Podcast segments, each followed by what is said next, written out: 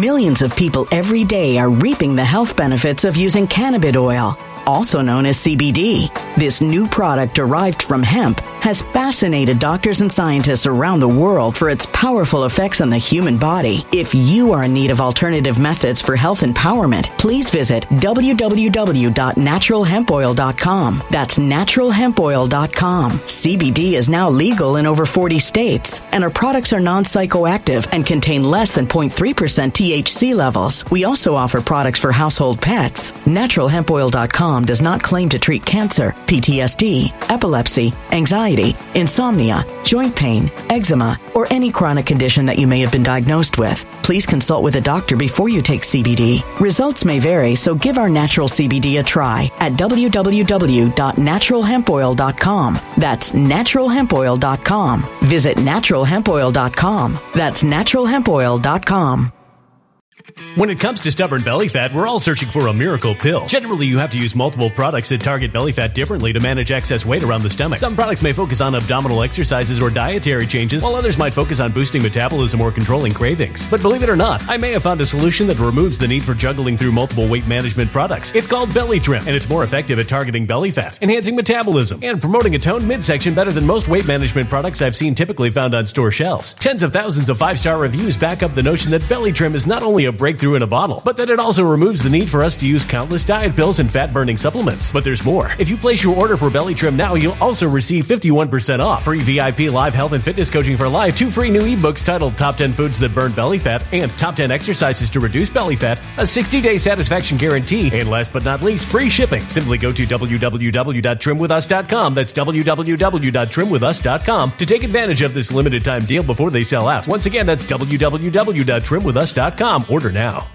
Energy bills are rising at a historic rate, and there's no end in sight. Talk to enough people, and you'll soon realize nearly everyone's shocked at their recent electricity bills. Some studies reveal energy costs have skyrocketed by as high as 60% in as little as two years. That's why tens of thousands are installing this magical little device from SavePowerBills.com to help slash their energy bills. This sophisticated gadget stabilizes electrical currents, reduces dirty electricity, and helps protect your appliances and electronics. Simply plug it into your home's wall outlet to help lower energy consumption and ultimately help reduce your power bills every month. Countless five star reviews back up the notion that this device is one of the most efficient ways to save money while beating the greedy power companies. But there's more. If you order now, you'll also receive 65% off, fast shipping within the USA, hassle free returns, and last but not least, a 60 day satisfaction guarantee. Just go to savepowerbills.com to take advantage of this limited time deal before they sell out. Once again, that's savepowerbills.com. Violent crime across the U.S. has skyrocketed. Just recently, a politician was carjacked by three armed attackers outside his home in Washington, D.C. This comes several months after another politician was assaulted in the elevator of her building. Between mass shootings, kidnappings, burglaries, and carjackings, it's never been more vital to learn how to protect yourself. This is why tens of thousands are choosing the Fighter Flare flashlight. The Fighter Flare flashlight has awed people with a wonderful design and massive light output. On top of an ultra bright 800 lumen light, it boasts powerful strobe lighting modes for self defense, a glass breaking hammer, a built in power bank, solar powered recharging, rope cutter, siren, and much more. Countless five star reviews back up the notion that this flashlight is the latest and greatest in the EDC market. But there's more. If you place your order for the Fighter Flare flashlight now, you'll also receive 66% off, free express shipping, and last but not least, a 100% lifetime guaranteed replacement. Simply go to www.fighterflare.com to take advantage of this limited time deal before they sell out. www.fighterflare.com. Order now. Something wicked is coming this way, and only fools are ignoring the signs. So it's time you became a financial prepper like thousands of others. Gold can travel anywhere. It's international. It's its own currency. Allocate to gold now, the timeless safe haven asset. Open an IRA with Noble Gold Investments to physically hold coins and bars and let real, tangible gold, not just paper, Save your portfolio as the economy burns again. Right now, Noble Gold Investments offers a free three ounce silver American Virtue coin with every qualified IRA. Just use the promo code GOLD to claim your free coin and secure your family's financial future. Go to noblegoldinvestments.com now. NobleGoldInvestments.com. Past performance may not be indicative of future results. Investing in precious metals, including gold, involves risks. Consult with your tax attorney or financial professional before making an investment decision. What up, folks? Welcome to Nino's Corner.tv. I got a very, very special guest today. Uh, this is a, a, subject that really, really intrigues me. His name is Tim Cohen, former Air Force Academy cadet. Um, basically, folks, this man's going to convince us that King Charles III is the Antichrist. And I, I'm not going to debate with you on this. I don't know who the Antichrist is. I got a lot of people in the running. I got Elon Musk, Prince William, um, you know, uh, uh, Obama. I mean, I got a whole bunch of people in my mind floating around, but King Charles, uh, there's been a lot of things that have surrounded this man that I'm kind of like, okay, I'm taking a step back and looking at this now going, could he be the Antichrist? Uh, Tim Cohen is the author of the books, The Antichrist and a Cup of Tea, edition one and two, uh, and the book North Korea and the and the coming World War. Behold the Red Horse. Correct, Tim? Yes, North Korea, Iran, and the coming World War. Behold and the these horse. These can be found at prophecyhouse.com. But first, folks, health with Nino, baby. Collagen is often referred to as our modern day fountain of youth, and for good reason. Supplementing this powerful nutrient can bring back a youthful glow to our skin, hair, and nails. My favorite source of collagen comes from this amazing mix that I highly encourage my audience to try. It uses a unique blend of the top five critically most important types of collagen our body needs to help bring back the youthfulness, glow to our skin and nails. Order today and get a bundle of benefits by going to Health with Nino, folks, including 51% off 51% off while clicking the more button below and using my link before the special offer ends. It's a big one, folks. Get your collagen, start looking younger, start looking better for the summertime. All right, Tim, here we are. This is one of my most favorite subjects, man, because um, to me, all of this is, in my mind, 100% real. And I think we are now in the last days of this what, what, do I say? Revelations, apocalypse. What? Where are we right now in all of this? I think we're just years away, short years away, maybe two, three, five years max from seeing who the Antichrist truly is. Could I be wrong in saying that? No, I think that's probably right. Although I'll say we already know who he is, and by the time this program is over, you won't have those other people in your mind anymore as candidates, with I, one exception, know, who is an Antichrist. There are multiple Antichrists. Okay, so there are multiple. I've heard that too. I've heard there's multiple of them, but there's one that's really going to stand out. One who'll be over a global government for three and a half years preceding Armageddon. That's Charles, who we'll be talking about, and I'll be sharing evidence concerning him. But Barack Obama also has a role, it appears. Okay, yeah, so, so, there are junior antichrists. Let's put it that way as well. Wow. Okay, so I know that I think King Charles was what, what is the correct term I'm going to use here? What, what, just happened? He was anointed, or what? What was he? Uh, um, he just took the throne six months, six weeks, and six days, or something after the queen's death, or what was it exactly? You might want to clarify on that. I could, I, I probably just butchered the shit out of it, but can you clarify that? Well, no, actually, that timing is correct. It was six months, six weeks, and six days. From her, her death. death. or from her birthday, or what was it? From her funeral. So six six six. From her funeral. Exactly. Yeah. I mean, does it get more obvious than that? I guess.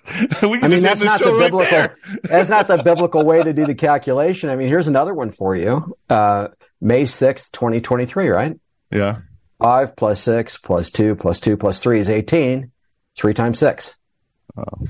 Yeah, people have looked at all kinds of things on this, but there's a biblical way to do the calculation. Well, so I will show that also. So numbers is very is very important to these people. The the the the like numerology is how these people follow the I guess the program. Oh yes, and you can see six six six and all kinds of things that these people at the top are doing, and it's on purpose. You know, their bills numbered six six six. They do all kinds of weird things because they're emphasizing that number subliminally to the populace. It's on purpose. So let me ask you, Tim, how did you get started in this? Let's start there first. Let's, how did you get started in revealing the Antichrist? What what what piqued your interest in this? Uh, were you always were you a religious fellow? I mean, how, how, what started all this for you into researching who would be the Antichrist, and for how long have you known that King Charles is the Antichrist? Yeah, so I was raised a secular Jew. Uh, when I was at the Air Force Academy, you know, when I entered, I told classmates I was an atheist. Really, I was an agnostic, and I was too ignorant to know the difference between being agnostic versus atheist. But I called myself an atheist. I had no interest, zero, in scripture. And in fact, it was being partially raised in, in a, a one side of my family was New Age, you know, being introduced to the occult actually through them it sort of piqued my interest when a classmate came up to me and said, Hey, would you like to go to a Bible study uh, with me this weekend? And I said, well, what's it about? And he said, prophecy. And I said, oh, I didn't know there was prophecy in the Bible. And because of that brief introduction, you know, that touching on the occult that I'd had, that piqued my interest. And so I went and God saved me. It was a miraculous thing. There was no rationale to it. It was just God reached in, grabbed hold of my heart and, and saved me. So you were a secular Jew? I was. And now you're a Christian? Correct. Wow. That's that's profound. Um, and so, how old were you at that time? Oh, this was uh, November of 1986 that I wow. became a Christian. And would and, you say uh, you've been you've been tracking this since then, or how long have you been tracking? Because your first book was early 90s, correct? 1998 is when the oh, 1990, late 90s. Kept, he was published, yeah. But I started it in 1987. I was still at the academy. I had asked God after I had you know, I read through a big chunk of the Old Testament and the entire New Testament a couple of times, two or three times, and then was rereading the book of Revelation, the Apocalypse, and got to this passage in Revelation 13 with the weird imagery, you know, with a beast with feet like a bear, body like a leopard, mouth like a lion, to whom a dragon gives his power, throne, and great authority. Well, I'm like you. I'm saying to the Lord, okay, I believe you. I believe your word is literal. But what is this? This doesn't exist in nature so far as I know, right? So what are you talking about here? What is this? And I thought, okay, could it be some sort of chimera? You know, a lot of people would have thought that, right? You know, genetic engineering was still pretty, pretty primitive at that point, but it was in science fiction. So could it be some sort of chimera? And I asked God to show me who and what was being spoken of in Revelation 13. So let's look at the passage for a moment. I'll share my screen okay. and let's just dive into a little bit and okay. I'll, I'll talk about what God showed me. Um, so I don't know if I'm sharing my screen. Am I? Uh, it says, it says Zoom. Yeah. Okay, perfect. So let me go to. Oh, I know what I'm looking for here.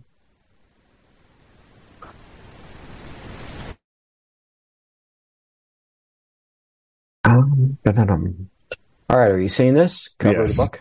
Yep. All right, this is the second edition, the one people can order now. So I asked God to show me about that imagery, and let's just uh, briefly here uh, read the passage.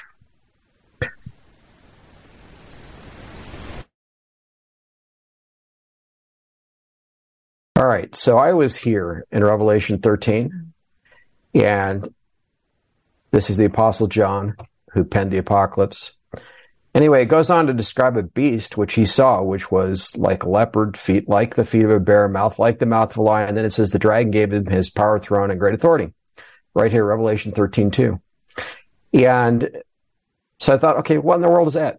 And I asked God to show me, okay, Lord, who and what is being spoken of here in this passage? I mean, I was standing outside, outside my dorm that day. And uh, that weekend, I mean, within a month, right after that, but very quickly, I was in the home of a Hebrew Christian pastor in Colorado Springs having a meal after a Shabbat service, you know, a church service.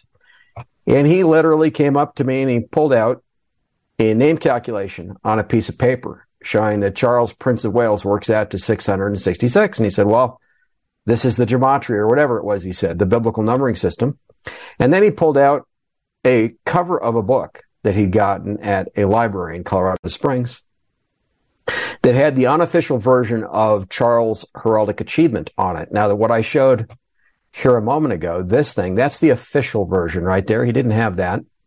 he had uh, what I call the most prominent unofficial version that was partially cropped, partially cut off on the cover of this book. And he said, here's the imagery. And I'm thinking, wow. So that day I went back to the academy and began to thumb through for the first time in my whole life books on heraldry at the cadet library. They had a shelf of, you know, I don't know, a couple dozen books. I don't know exactly how many on heraldry. And they had the one book in the world that had this in it, which is the official heraldic achievement or coat of arms of Charles, Prince of Wales. Yeah, that's what he was until very recently. By the way, for those who want to know, this is still his coat of arms. It'll never change and it'll never go away. It's his forever under international law. Wow. Even if he's not showing this to the public much right now, this is still his, still represents him. So, wow. on this, you know, you have feet like the feet of a bear, body like the body of a leopard, mouth like the mouth of a lion. And for those who may be um, wondering, let me just point out, let me go back to the scripture here. Sorry. Right. Let me find it. Make it harder myself. There we go. So here it says like, like, and like. In other words, these are similes. It's not actually the feet of a bear. It's not actually the body of a leopard, and it's not actually the mouth of a lion. In other words, when we see this thing, the proportions, the appearance of it reminds us, if you will, of these things, of these uh, attributes for this beast. And then it says the dragon gives him his power, throne, and great authority. And in context, that's the fiery red dragon of Revelation 12, the prior chapter, which is explicitly identified as Satan. Mm. The serpent had deceived Eve in the Garden of Eden. You know? So that dragon is also here. Is the actual dragon. Where's the dragon? It goes back to the standards of the Roman cohorts that occupied oh, ancient. There he is, down there at the bottom. Right there. Fiery red dragon. Mm. That was adopted in 1953 as the national symbol of Wales. In wow. 1958, so Wales literally made Satan their national symbol. Wow. In 1958, Queen Elizabeth II then announced to the Welsh people that she would create Charles, Prince of Wales, which she made him in 1958. And then she said she would later, when he was a young man, present him to the people of Wales for a formal investiture and crowning, which happened in July 1969 as the Prince of Wales. And it was at that event that the world first saw this. This was on the order of service handed out to all the guests at the castle. It happened at Caernarvon Castle in Wales. It was also put on plates and saucers, you know, memorabilia sold at the investiture. First time the world saw this. This was created by the Garter Herald King and the heralds of the College of Heraldry in London under international law. For so, for those who might be wondering, well, could this have been contrived to make Charles look like that imagery in Revelation 13? The answer is no. He had nothing to do with it. Neither did the British monarchy. This was created under international law and international rules by the most powerful heralds in the world. And they take some symbols the, from the mother's heraldic achievement or coat of arms, some from the father's. So Queen Elizabeth II and Prince Philip at the time, and then some unique symbols uh, for the individual to whom it's being granted, in this case, Charles. And uh, they combine them and they make a unique coat of arms. This is the most artistic, the most occult, the most powerful in the occult realm heraldic achievement ever created in the history of the world. There is nothing that compares. I, I noticed there's a unicorn there with a crown on its neck and then chains around it. What does that signify? So the chain is officially called a restrainer in heraldry. And with it being bound to the base, what's called a compartment of this coat of arms, this heraldic achievement, mm-hmm. the unicorn is considered restrained. This unicorn is unique because it has human eyes. It has a man's eyes, not the round eye of a horse. It's got a visible sclera here, eye white, with a V-shaped eye socket. And the unofficial version makes it even more obvious than this that that is the case. So what's unique about this is there's another prophecy uh, in the book of Daniel, and that's Daniel chapter 7. About a little horn that has the eyes of a man. A little what? Little horn. Oh. that has the eyes of a man. Now, in the context of Daniel's day, that would have been understood as a unicorn with a man's eyes. In Babylonia, that's how they would have understood it as a unicorn with the eyes of a man. And in this passage in Daniel, uh, it tells us that this little horn comes up among 10 horns right here. 10 horns, Daniel 720 comes up among them, and before that little horn with human eyes, three of them fall or they're plucked up by the roots. So if we look up the word plucked, plucked out by the roots is how they're described, right? Mm-hmm. That imagery is also on the coat of arms. Mm. People probably didn't notice it. So here it is. So you'll notice around the necks of each of these beasts is this thing that looks like Yeah. three horns Right. inverted. Yep. with a band. That's called the label of the eldest son in heraldry. It's around the neck of the red dragon, around the neck of the unicorn with eyes, a man's eyes, around the neck of the beast with feet like bear, body like a leopard, mouth like a lion. Around this one up here, which is actually a, a copy, a second version of this one here on the left. And then also, and this is the right in heraldry, by the way. This is called the sinister beast from, from the herald's perspective. This is the right hand side. It's looking at you, in other words. You're not looking at it and this is the uh, this is the sinister supporter. This is the Dexter supporter. This is the left hand side, so far as the heralds are concerned. Again, it's looking at you. You're not looking at it. But anyway, getting back to this, in the center of the overall coat of arms, the corporate heraldic achievement, if you will, is another big head, and this is the sovereign helm right here. That's what is called for the sovereign. Charles always had the sovereign helm, meaning they always expected him to be monarch one day. Elizabeth II, when she was princess, did not have this on her coat of arms. It was added for her when she became queen, you know, when she was about to become queen. Charles had it from the beginning. He always had it. So this is the sovereign helm. And right beneath it, notice what's here. The label of the eldest son, again, right beneath that helm. See it? Mm, yes, I do. Over the royal shield? Okay. So everything So- you need to know really is in this right here. What you're depicting to my audience is it's all here, plain, Yeah, this plain is sight. the actual imagery of scripture describing this first beast that represents the Antichrist. So this helm has seven bars across it. If you count them, there are seven. They're shaped like elephant's tusks, if you will. A horn biblically is shaped either like an elephant's tusk, conical, like you see on top of the unicorn, or like a chemistry flask, what you see in this label of the eldest son, these three horns that are inverted as if plucked up by the roots. So this is the corporate head of the overall heraldic achievement or coat of arms. You'll notice there are 10 horns, three of which are plucked up by the roots. The label of the eldest son are the three plucked up by the roots, and here's the other seven in the helm. And then the little horn of the eyes of a man comes up among them right here. The unicorn of human eyes. And if you go back to this imagery in Revelation 13 in the prophecy again, we just back out of this for a minute back to Revelation 13, and you look at how many crowns there are. So there are 10 heads. Each of those all, each of those 10 rulers that we read about in Daniel is, is a ruler, like a crowned, if you will, a ruler of some sort. But then in another place it says seven crowns. So one place is 10 heads and seven crowns, another is seven heads and 10 horns or 10 crowns. If we look up seven crowns,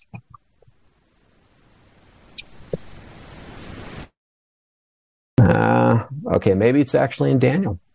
Maybe I needed to stay where I was. Let's see. Let's go back to Daniel 7.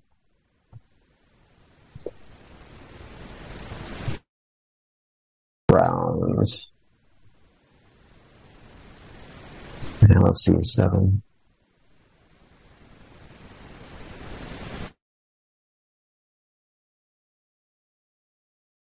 Hmm. Okay, well, I'm not finding it. I'll have to look that up later. In fact, maybe I'll have to pull up the book to see where the verse is. Anyway, I have a better translation of the verse in my book from the Greek. So there are actually seven crowns per the Greek. And when we look at what's on the coat of arms itself, right here, you can count the visible crowns. and there are seven. So one here, one here, the third one up here, a fourth one down here, Uh-huh. a fifth one, a sixth one, and then the seventh one right here. So you get four right here. One, two, three, four, five, six, and seven. Mm. You've got ten wonderful. lion, leopard, bear, beasts in the center that represent the ten kings or rulers. Because the shield of Wales, which is what this thing in the center is, Okay. and these are actually lion, leopard, bears. They actually all have bear's claws, which you can't see in this because the resolution isn't good enough. But in higher resolution versions of just the flag of Wales, which is what this comes from, the shield of Wales is similar but shaped as a shield instead of rectangular. And then this is the royal shield for England or the United Kingdom, right here in the center with the six. They actually have five uh, claws per foot, and they are bear's claws in the case of this heraldic achievement. So there are 10 rulers, in other words, portrayed beneath Charles as this beast. And this is where I was going with this label of the eldest son here. Each beast that has this around its neck explicitly represents Charles himself.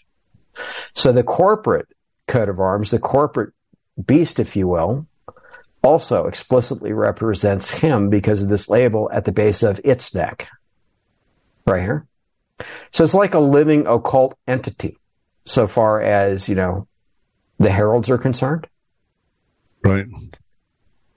But when Charles is quoted in another biography of his, and this this has a lot of biographical information in it, it's not really a biography, my book, but he says, My father, you know, did this, my father did that, he, him. And what's so interesting here, and I've never shared this publicly before, I'm going to tell you this. There was a frame of one of the several cameras taking footage of the event, live footage, that had an, a, a lightning like X in it that went between the, the red dragon on the backrest of Elizabeth II's throne from which she stood up, through her, and then through Charles' head. And then it was X shaped, and then it went across through Philip's head. At the moment that she put the crown on Charles' head, Wow. that was captured on film. And I'm actually going to show the frame, and it's a series Oh, of frames. It's a very short segment in the second edition of the book. I call it X lightning for lack of a better term. Okay. Okay. But it was a very weird thing. And I thought, gee, did something supernatural here because happen here? Because who in the world would be in their right mind would go back and scratch a, an axe, you know, that looks like a brushstroke almost in that way in a few frames of film footage? Who would do that? Right. Mm-hmm. So, and it can't be just, it's not possible for it to be regular damage because then the whole frame would be scraped up and scratched. Either somebody intentionally did that to multiple frames at that moment, or it was something that was captured by that camera on film. I And think you it was have that to show us? um, no, not right here, but it is in the book. It's in the second edition. Maybe I can show that in a future interview. It is pretty stunning and uh, happens at the start of the Great Tribulation. And one of the things that transpires, according to the prophecy, is that one of the heads, plural heads, multiple heads of this beast receives a fatal wound and recovers from it in a way that the world starts to worship the Antichrist, to follow after the Antichrist and worship him. So maybe You'll uh, notice an- there are- an assassination attempt or something like that. You think, or Presumably, yes. But you'll notice there are multiple heads on this corporate beast, right?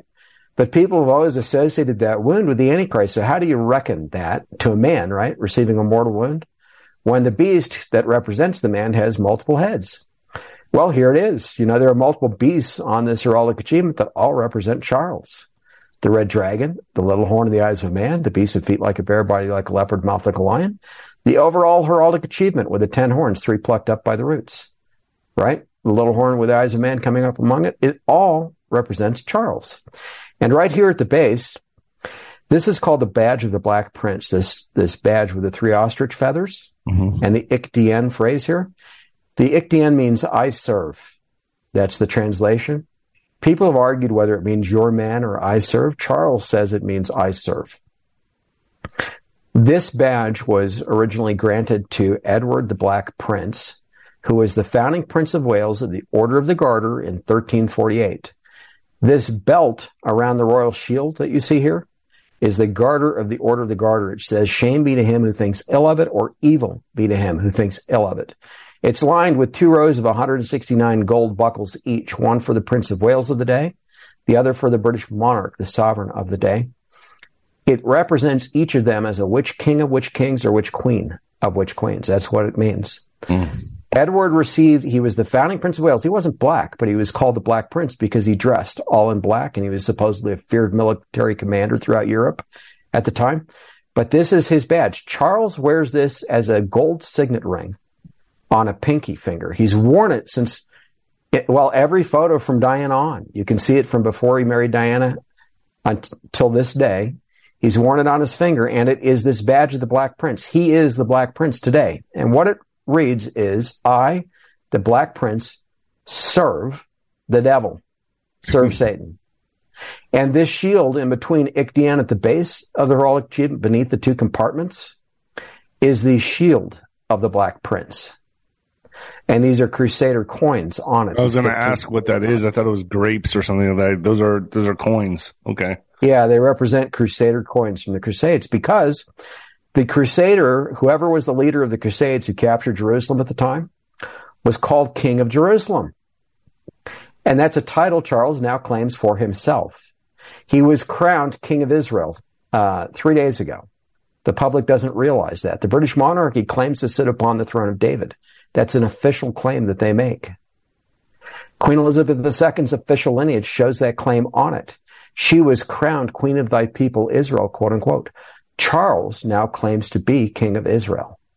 And the public didn't hear that on May 6th. That was hidden from the public. But it's all portrayed here. So it says, I, the Black Prince, or the Prince of Darkness, or the Black One, serve the devil. So, coming back to when Satan possesses him, the unofficial version that's inside the book, which is the most prominent one, has the chain loosed.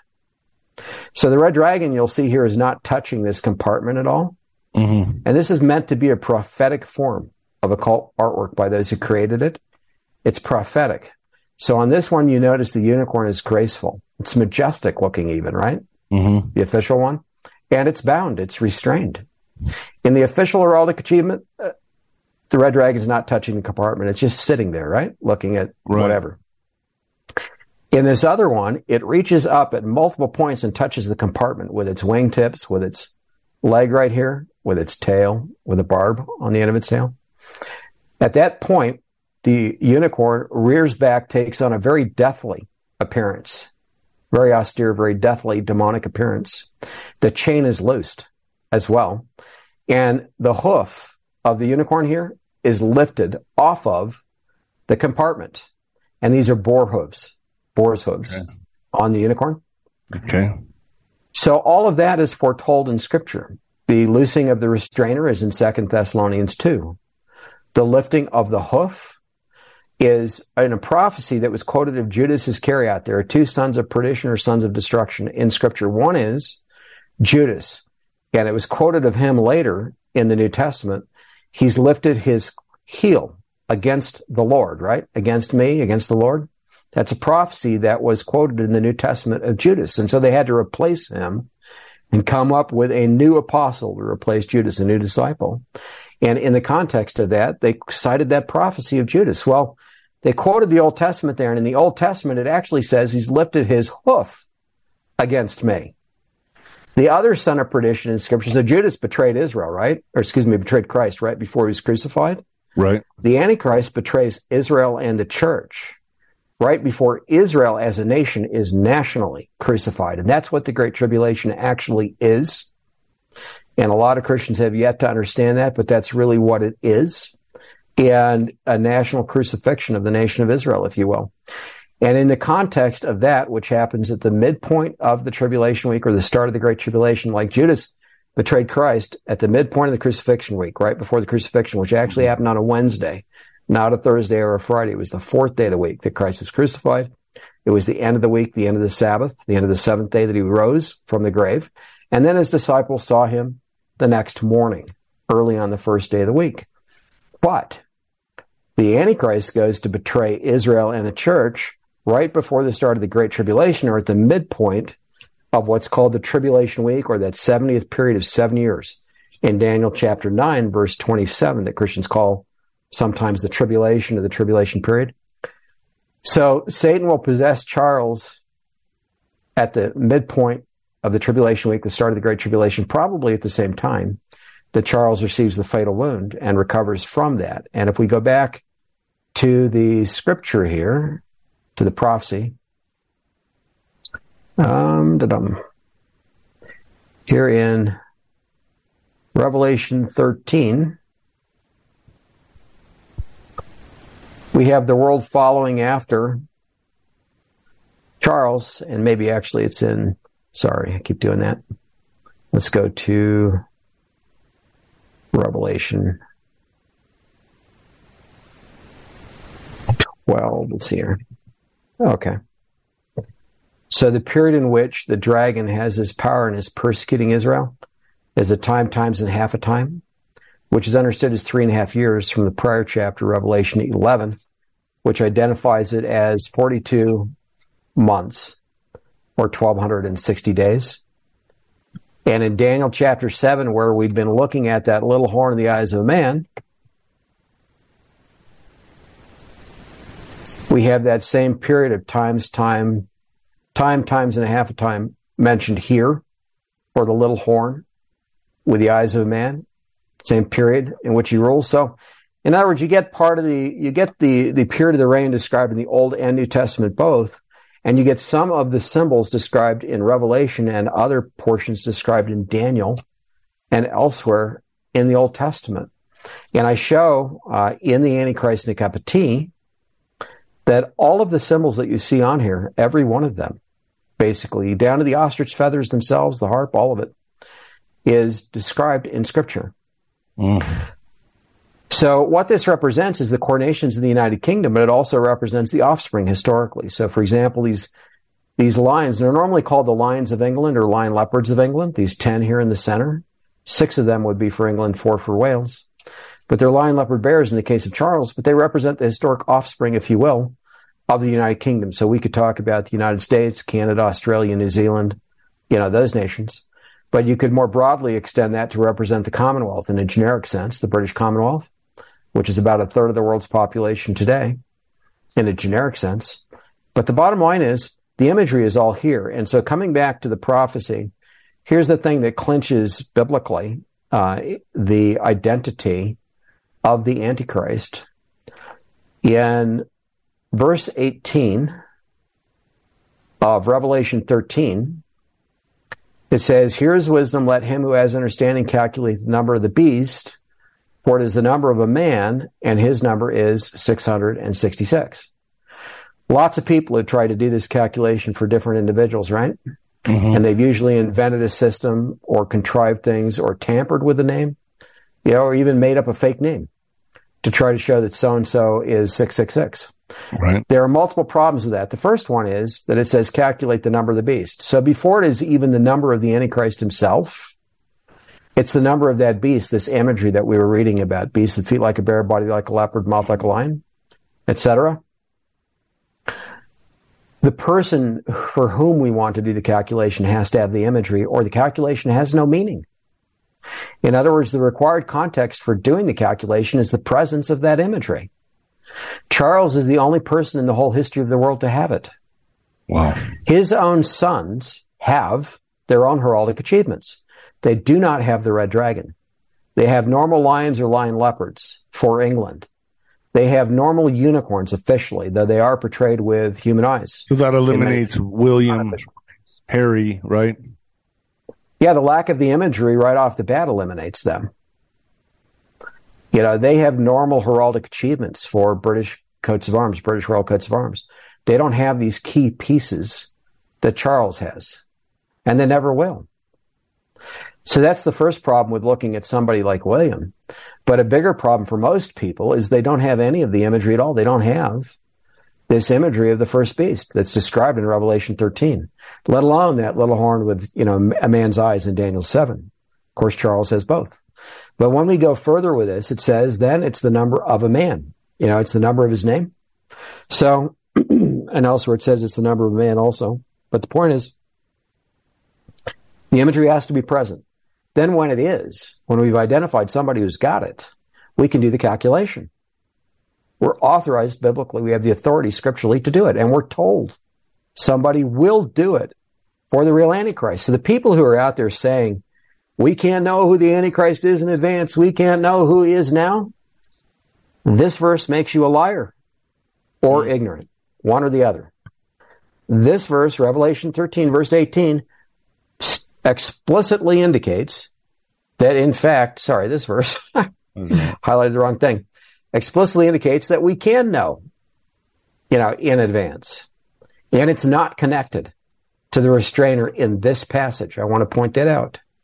There is talk about a restrainer in 2 Thessalonians chapter 2, which speaks to the general revelation of the Antichrist to the world, to mankind in general, as it were.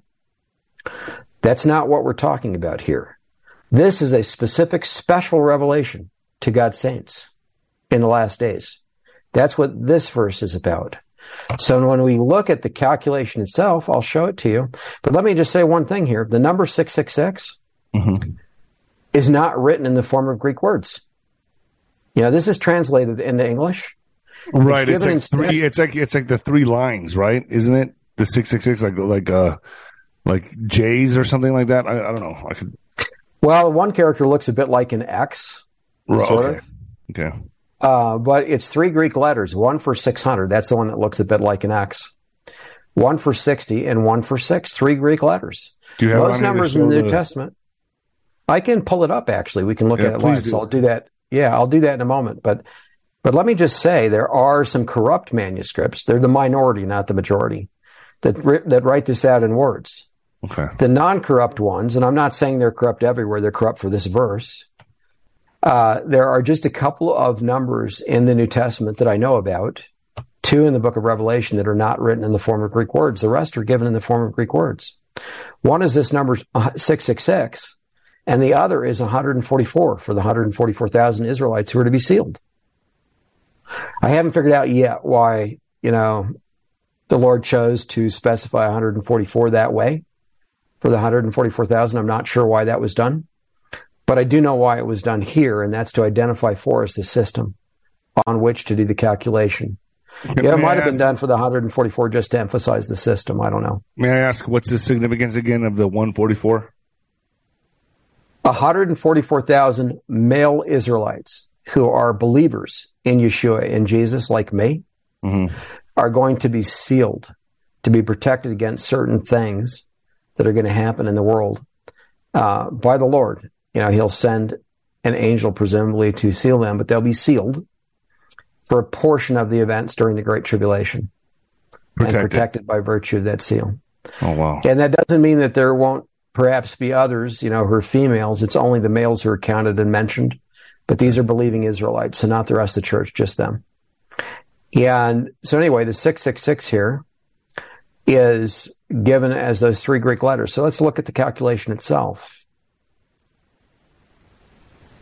And if I go the wrong way here, I often do with these arrows. But okay, I went the right direction, so we can all be happy there. All right, so this is a page from the first edition of the Antichrist and a Cup of Tea, published in 1998. So here you have the Greek alphabet, the Greek letters, and the two cases right here. On larger, so you can see that a little better. There's the Greek on the right hand side. The Hebrew right here. And this is not like upper and lower case in Hebrew. These are final forms of the same letter. Okay. So this is a final mem, for example, and then a mem that you'd see at the beginning or middle of a word. This is the, the form of it at the end of a word when it's at the end of a word. So Hebrew, you've got a few, a few final characters, but they are the same character as far as Hebrew is concerned, pronounced the same way and so forth. So that's the Hebrew. And then you have the English. So you'll notice it's a sequential system. It's not phonetic.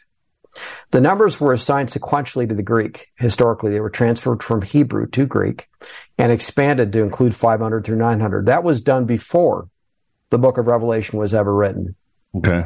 That was written in, in you know, before Christ, BC time frame.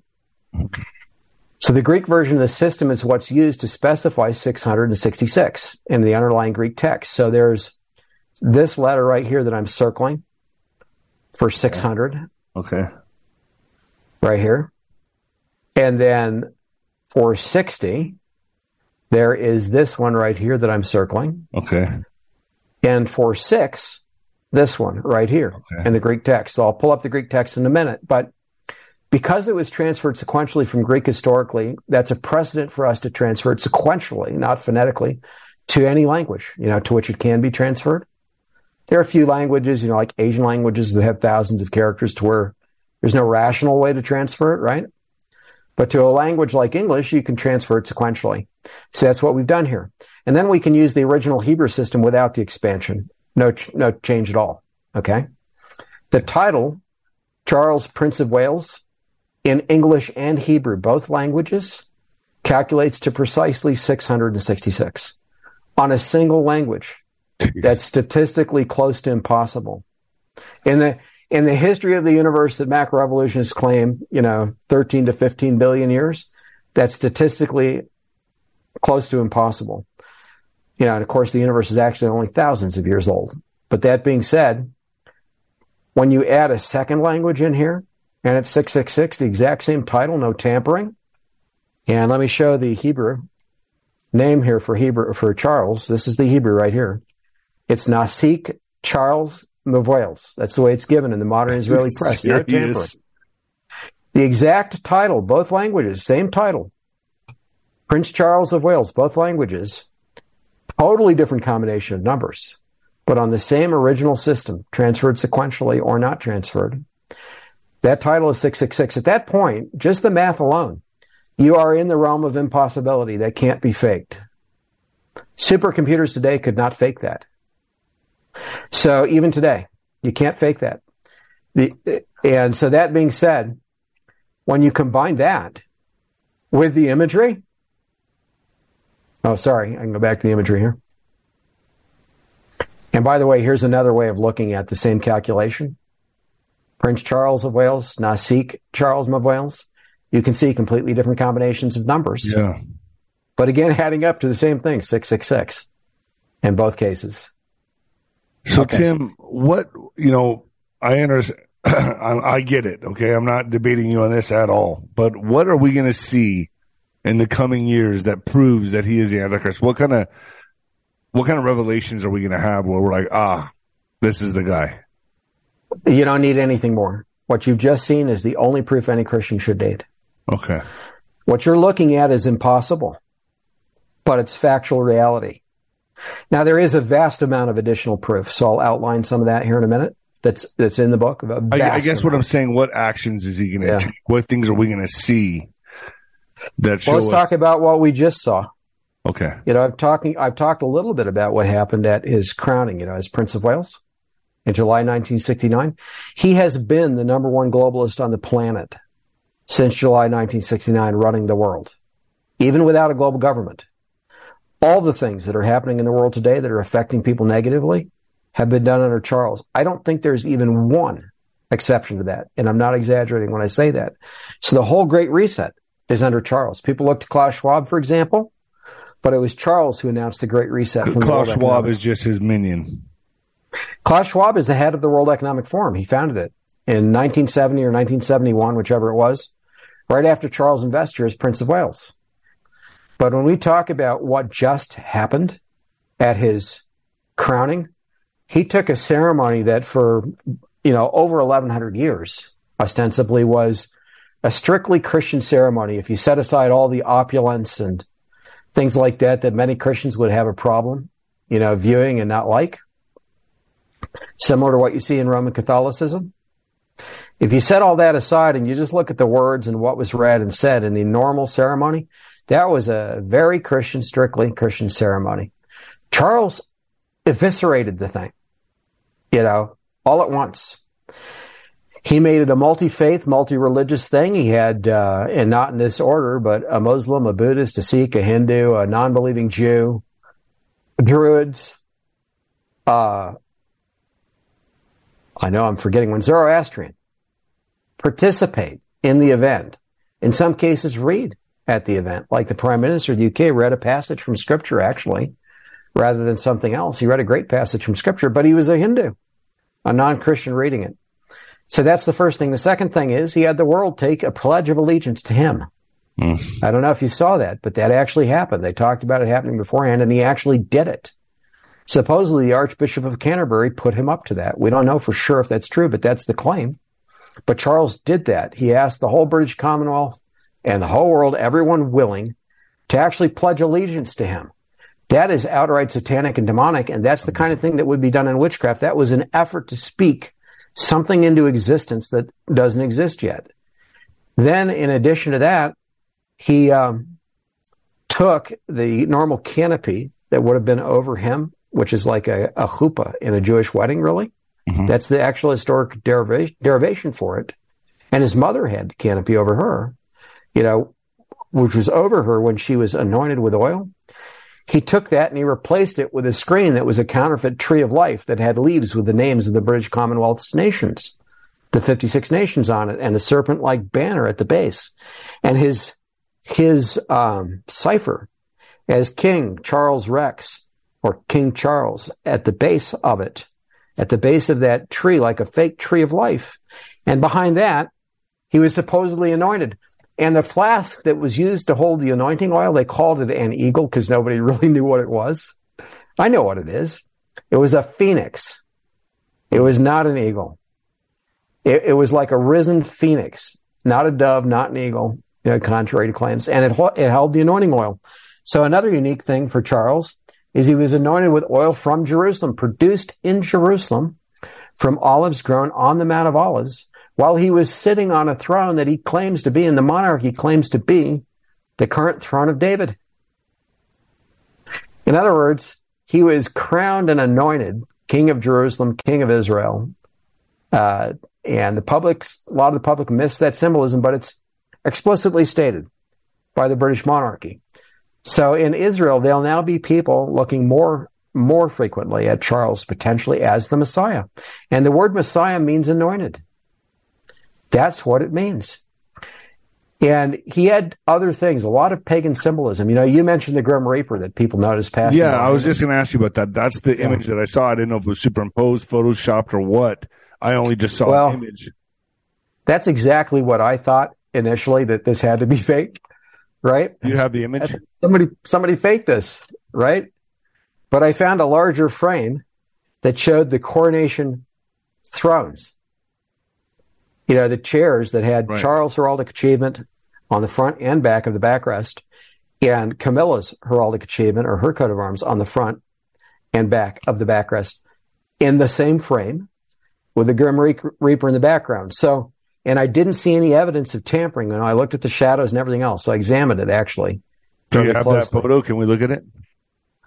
Um, maybe Please I can find it. it. I want to show everyone this. Okay, I'll see if I can find it. It might take me just a moment. To, yeah, take your time. I'm very intrigued, and this is something that I think needs to be shown too, because I mean, but we could. I want to say that it could be someone dressed up as this, correct? I mean, uh, yeah, regardless, well, regardless, it means something. I mean, it means. I'll I'll tell evil. you. Yeah, I'll actually tell you um, what it means. Is there video of this Grim Reaper walking around, or or is it just this? I haven't. I have not found the video clip. It supposedly is a still from a video, and I haven't found that particular video yet. And, and like I said, I don't think it's faked. There's a but, lot of people. Ah, it's been proven it's debunked. There is no. I have not seen any proof that it's been debunked. First of all, and a lot of people will just come out and say, "Oh, it's debunked. It's debunked," without any proof of saying it, or without any, without showing how it was debunked. So this is. Oh, here we go. Somewhere I'm not sure if I saved it in here. I'm just going to look for a moment in case I did. It's one that I may not have, you know, saved off yet. Um, this is the Phoenix I was talking about that held the oil.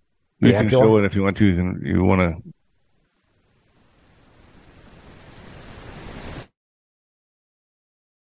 There you go. Huh. So the oil was in this from Jerusalem, which they poured over Charles' head behind that screen. Jeez. That's not a dove. Right. It's not even an eagle with a neck like that. Uh, and these are not an eagle's wings in terms of proportions or anything else. The tail looks a bit like an eagle potentially. But that is a phoenix, as if risen from the grave. Yeah, like the the phoenix mythology of ancient Egypt, that kind of thing. That's Yeah. what that is. So, let's see.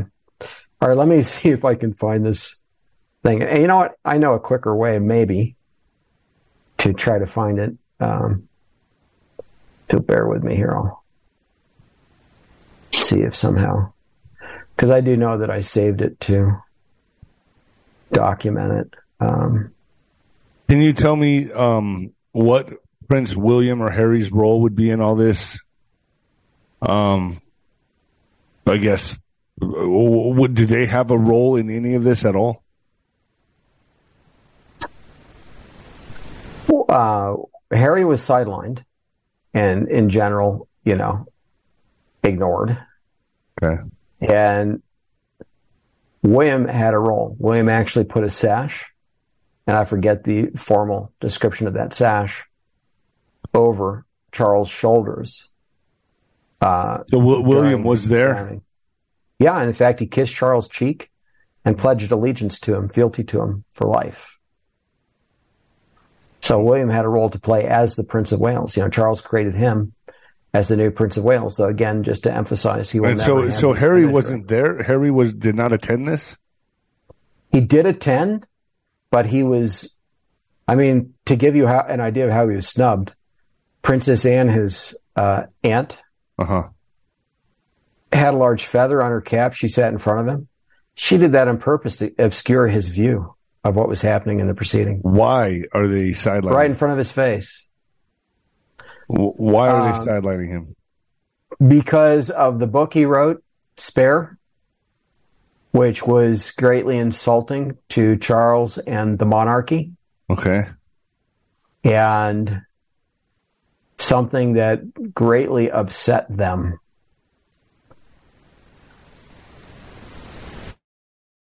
So could Harry potentially be a good guy? I mean, in all this, or is he evil no matter what? Just by being part of this family.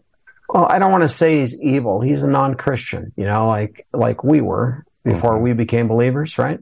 Right. He's he he's not somebody who biblically who is a biblical Christian from anything that I have Okay. ever seen about him. Same thing with William. I thought also uh, him marrying that girl that was half black was like a big slap in the face to the monarchy as well. Was that is that true? Any truth to that? you know, uh, you know how our woke our woke uh, culture is today. Anti-white racism. Yeah. Yeah. People call all kinds of things racist that aren't. Right. um, Harry and his wife Meghan have given the world the impression that they're highly woke, and so to them, a lot of things are, you know, racism hmm against her. Right. That being said, there is, you know, a reason to think that the British monarchy is engaged in a certain amount of racism, even under Charles. Okay. So a lot of people would say Charles doesn't have a racist bone in his body. You know, same thing with the Queen, his mother who passed. So, yeah, there is the view that Meghan was snubbed by people in the royal household due to being mulatto or, you know, of mixed race. Right. And that I think is, from what I've read and heard, kind of where things went downhill Got you. with the rest of the family. Uh-huh. Uh, things got poisoned between them. Yeah, and so what I'm going to do here, because I don't want to take forever trying to find this It's okay. for the audience, is we're going to find it online, if you don't mind. That's totally fine. Yeah. Over. Yeah.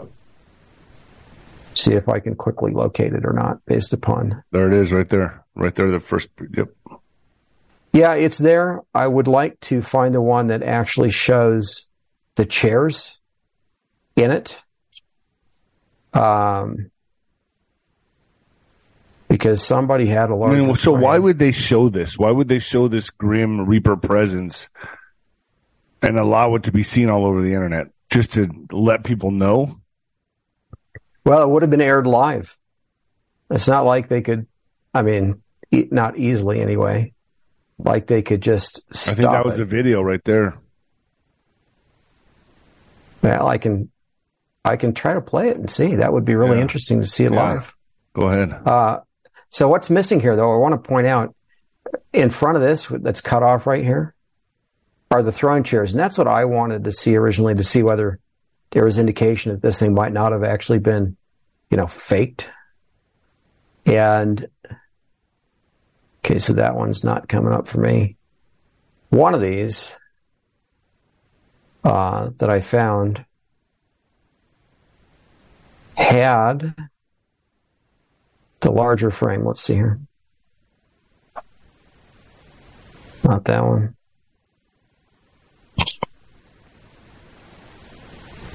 Let's try this. I don't know. We can come and look at that video to see if maybe it. Okay, I don't know why these aren't loading. Okay, don't know. Let's see if the video shows anything that you were noticing up here.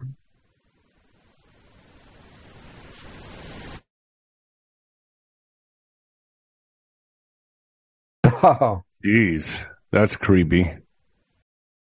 Millions of people every day are reaping the health benefits of using cannabis oil, also known as CBD. This new product derived from hemp has fascinated doctors and scientists around the world for its powerful effects on the human body. If you are in need of alternative methods for health empowerment, please visit www.naturalhempoil.com. That's www.naturalhempoil.com. CBD is now legal in over 40 states, and our products are non psychoactive and contain less than 0.3% THC levels. We also offer products for household pets. NaturalHempOil.com does not claim to treat cancer, PTSD, epilepsy, anxiety, insomnia, joint pain, eczema, or any chronic condition that you may have been diagnosed with. Please consult with a doctor before you take CBD. Results may vary, so give our natural CBD a try at www.naturalhempoil.com. That's www.naturalhempoil.com. Energy bills are rising at a historic rate, and there's no end in sight. That's why tens of thousands are using this amazing little device from SavePowerBills.com. It's a small but smart gadget that stabilizes electrical currents, reduces dirty electricity, and helps protect your electronics. Just plug it into your home's wall outlet to help lower energy consumption and ultimately help reduce your power bills every month. Order now to get 65% off plus many free bonuses before they sell out by going to SavePowerBills.com. That's SavePowerBills.com. Order now. Energy bills are rising at a historic rate, and there's no end in sight. That's why tens of thousands are using this amazing little device from SavePowerBills.com. It's a small but smart gadget that stabilizes electrical currents, reduces dirty electricity, and helps protect your electronics. Just plug it into your home's wall outlet to help lower energy consumption and ultimately help reduce your power bills every month. Order now to get 65% off plus many free bonuses before they sell out by going to SavePowerBills.com. That's SavePowerBills.com. Order now. Violent crime across the U.S. has skyrocketed. Between mass shootings, homicides, kidnappings, burglaries, and carjackings, it's never been more vital to learn how to protect yourself. This is why tens of thousands are choosing the Fighter Flare flashlight. The Fighter Flare flashlight includes an ultra bright 800 lumen light, powerful strobe lighting modes for self defense, a glass breaking hammer, a built in power bank, solar powered recharging, rope and wire cutter, siren, high and low LED lighting mode, and much more. Simply place your order now to get 66% off along with many other free bonuses before they sell out by going to www.fighterflare.com. Order now at www.fighterflare.com.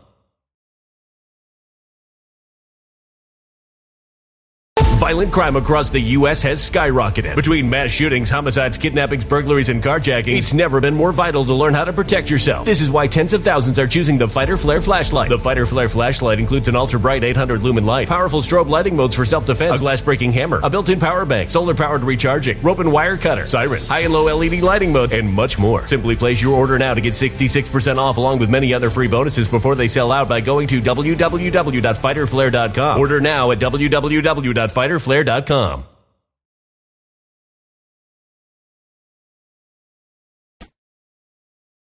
Okay, so for me, the problem with that clip, what I don't like about that clip is it doesn't show the chairs in the front in Okay. that clip. So I wanted to see a frame, an image that actually shows those chairs. Yeah, let's see. Let's just, I'll just bring up yeah, the ones I couldn't find here. And I did, you know, find that image, but I don't know what I've done with it.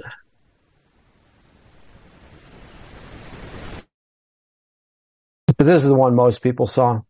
Anyway, right. the throne chairs, I did find those in an image suggesting to me that, okay, well, this is the image right here. I guess I should have gone right there. You can see them right here. Yep. What is the significance of those throwing those chairs?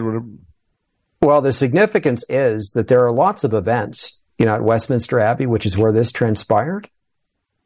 So this could have been some past event, in other words. Does that make sense? Yes. Because it's not obvious from these things alone that this is Charles' coronation. But with these chairs here, it can't be anything except his coronation. Hmm. That's why I wanted to see them. So Yeah. what What do you think the significance of having the Grim Reaper, the death of the world, the death of the? Well, I mean, what does it mean? What does that Okay, little so- bit mean right there? That he just he rushes across the doorway like that. What does that mean? I'll say three things. One is this is druidic imagery. This is probably a druid Okay. in a robe, most likely. The the outfits that Camilla and Kate and some other royals wore, like the Duchess of Kent. You know, normally at a coronation they'd have had just the garb of the day, you know, like a nice dress or something like that. You know, despite the fact that they were royalty. They all wore white dresses that more so resembled robes, actually Mm. which was strange. Because if you go back in history and you look at photos of coronations of British monarchs, it's not what you see ever. So those were very much like Druidic robes, but they were dresses. But they somewhat resembled Druidic robes on all of these women who were participating in the crowning, in the coronation. That was weird. And then the stone at the base of the throne, and I can show that actually.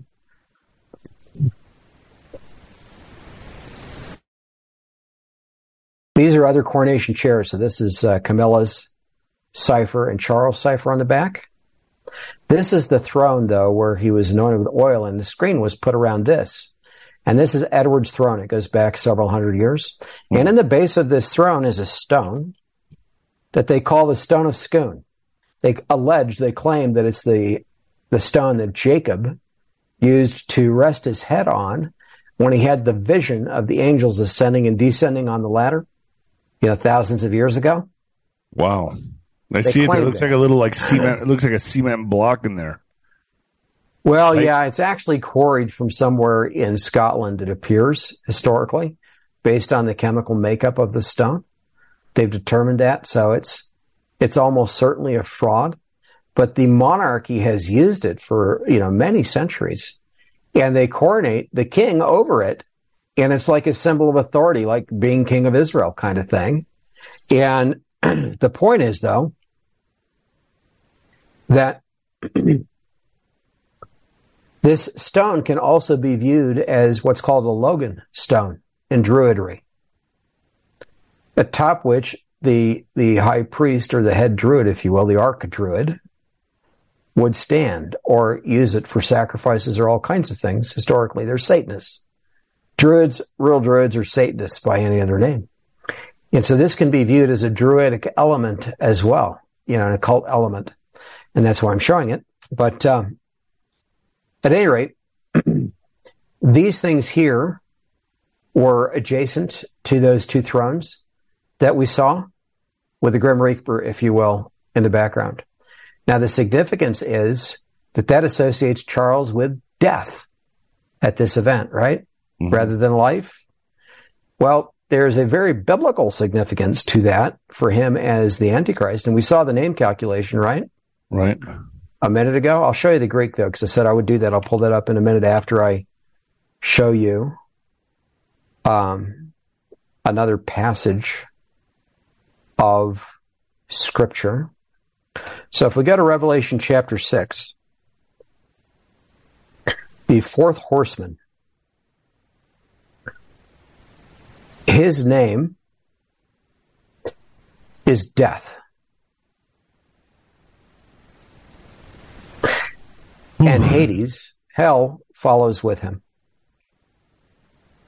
Wow. The same thing is said of Satan at the end of the apocalypse when the last enemy, death, is cast into the lake of fire permanently forever at the end of the book of Revelation. Mm-hmm. Satan is identified, you know, when he's when he's cast down into hell, it's death that's cast into hell that goes away. The reason this writer's name is death is because he is Satan. And if we go to 1 Corinthians, I think it's chapter 15, let's see here. We see a description of this also in this chapter. O death, where is your sting? O Hades, where is your victory? Yeah, and the last enemy that's going to be destroyed is death, but the sting of the law, you know, or of, of sin is death, you know. We know of sin because of the law, right? The law of God. But Satan here is referred to as death. And in the apocalypse, the Antichrist himself, the fourth horseman, is identified as death. That's one thing that tells us he's going to be possessed by the devil. It's implied, in other words, by the language of the verse. But there's something else here. The horse that he rides in both most uh, English translations is translated as pale or ashen. Sometimes is gray. The meaning of the Greek text here is pale green gray. And it's actually the color of rotting human flesh. It's the color of death, like you'd see on a corpse in a morgue. You know, of a white person, Yeah. you know, ostensibly, or someone soaked in water. You know, is their corpses rotting? Pale green gray is the actual coloration here. I pointed out for a very specific reason.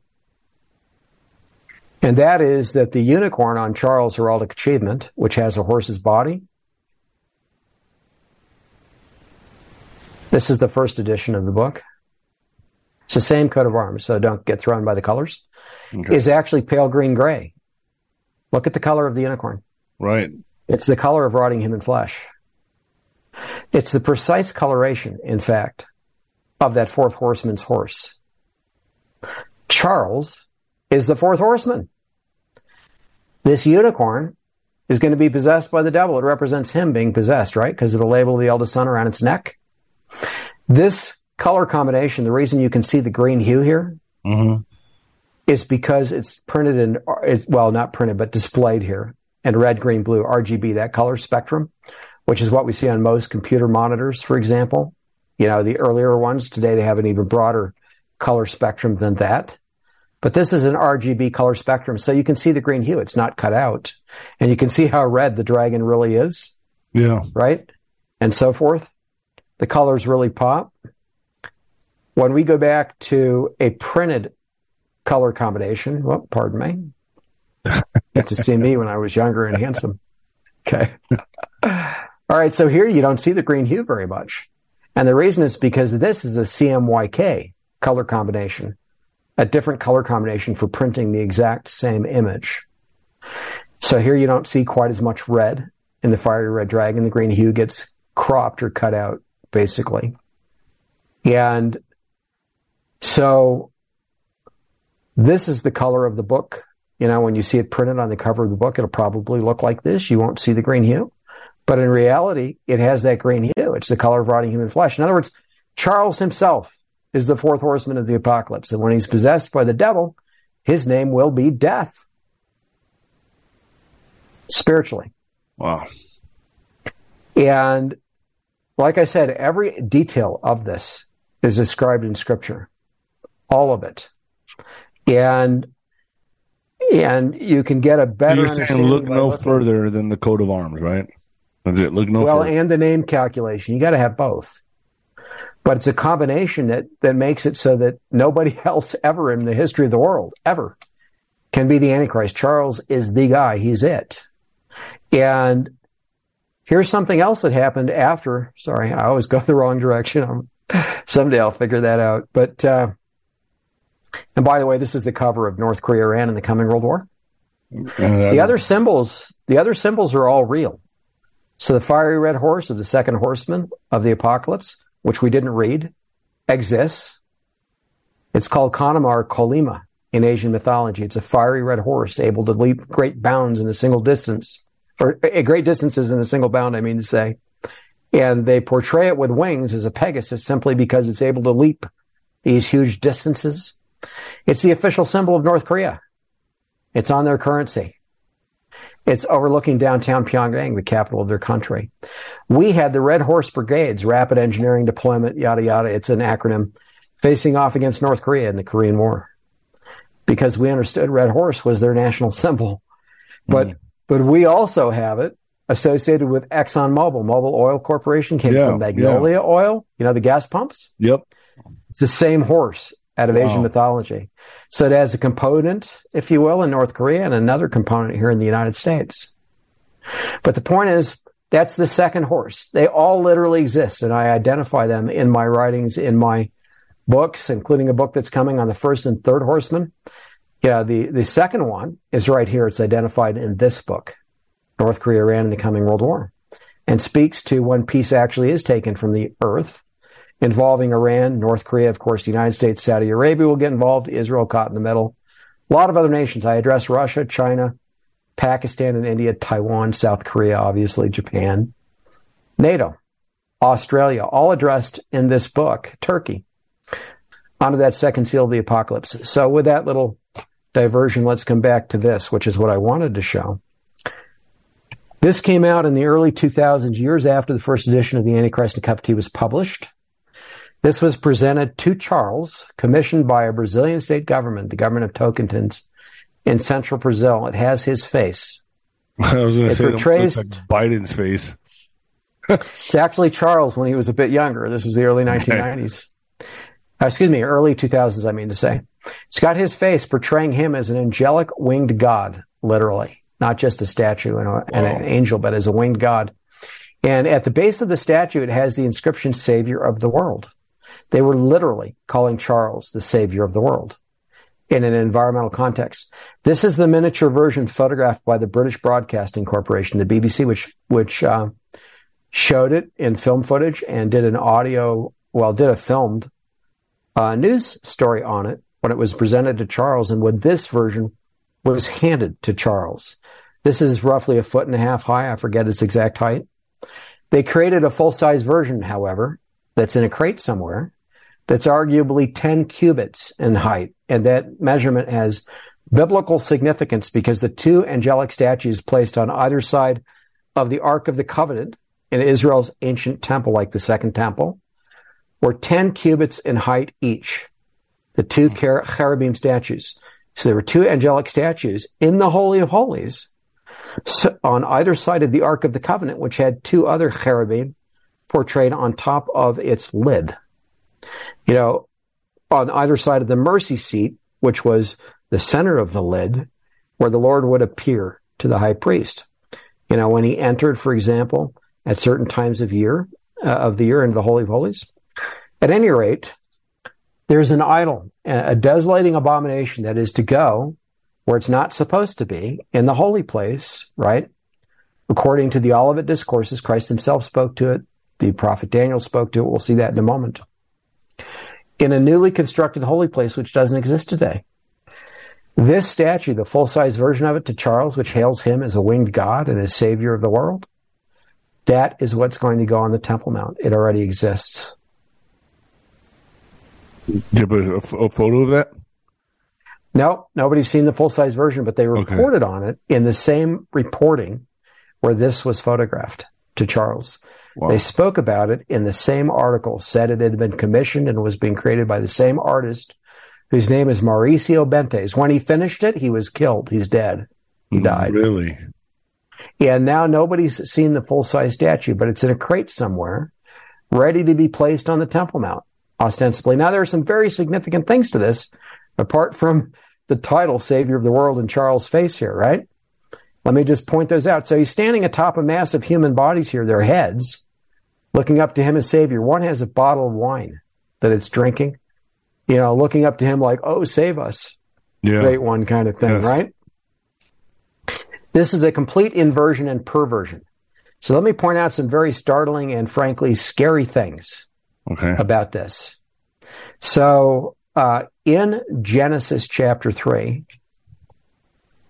verse 15, we have the first gospel message in the Bible. It's called the Proto-Evangelium, the first evangel or first good news.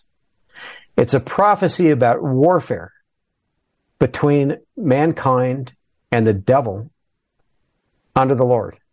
So the Lord is speaking to Eve. Or excuse me, speaking to the devil. Let me let me put it in context so I don't butcher what I'm trying to say. Yeah. So in context, God is speaking. Yod He Vav He, the Lord, the Lord God, Yah, Yahweh Elohim, is speaking, uh, and you know, Eve has just said to the Lord that the serpent, the fiery red dragon, deceived her, right? Trying uh-huh. to make some excuse for why she sinned. Adam has his own, you know, the woman gave to me of the fruit and I ate. You know, they're full of excuses right. now after they've sinned. So the Lord is addressing this and pronouncing judgment, but also the first gospel message right here in this verse.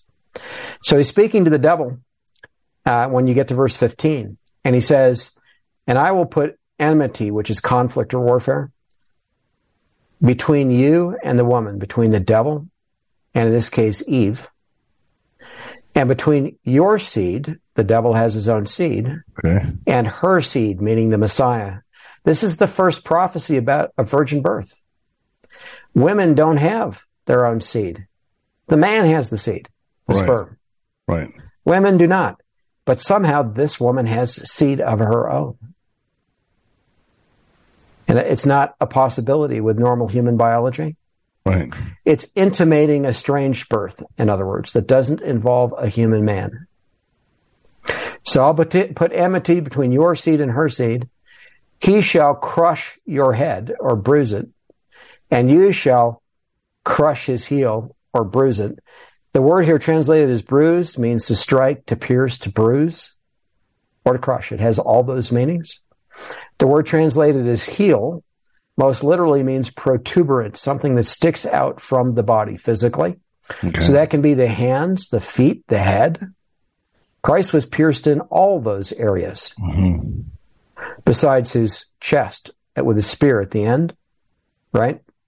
Yes. So he was pierced in every area that stuck out from his body. And when he was born, he was circumcised because of humanity's sin, pierced even there, in a sense, beforehand, because of humanity's sin, which made circumcision necessary. Right. Uh, and for other reasons. But these are also collective seeds. So there's conflict between the devil's seed, meaning everyone who's not part of God's kingdom, and God's seed, everyone who's in Christ. We're baptized into his body by virtue of the Holy Spirit, right? Mm-hmm. We die with him, we're buried with him, we're resurrected in him spiritually, metaphysically, not just metaphorically. We're part of this collective seed. Now, what I want to catch here is that the seed of the devil is supposed to be crushed by the heel or the protuberance of the seed of the woman. In this say, in this case, we're talking uh, the Antichrist head is supposed to be crushed by Messiah, by Yeshua's feet. Right? Right. And then we in Messiah, meaning the church, the real church, are supposed to be about our daily business, spiritually crushing the head of the devil's seed. Every wicked thing that rears its head against God and his rule. Right? His righteousness. We're supposed to be setting about living our lives, crushing that in our own lives you know, and in terms of society, doing righteousness. Right. In a general corporate sense.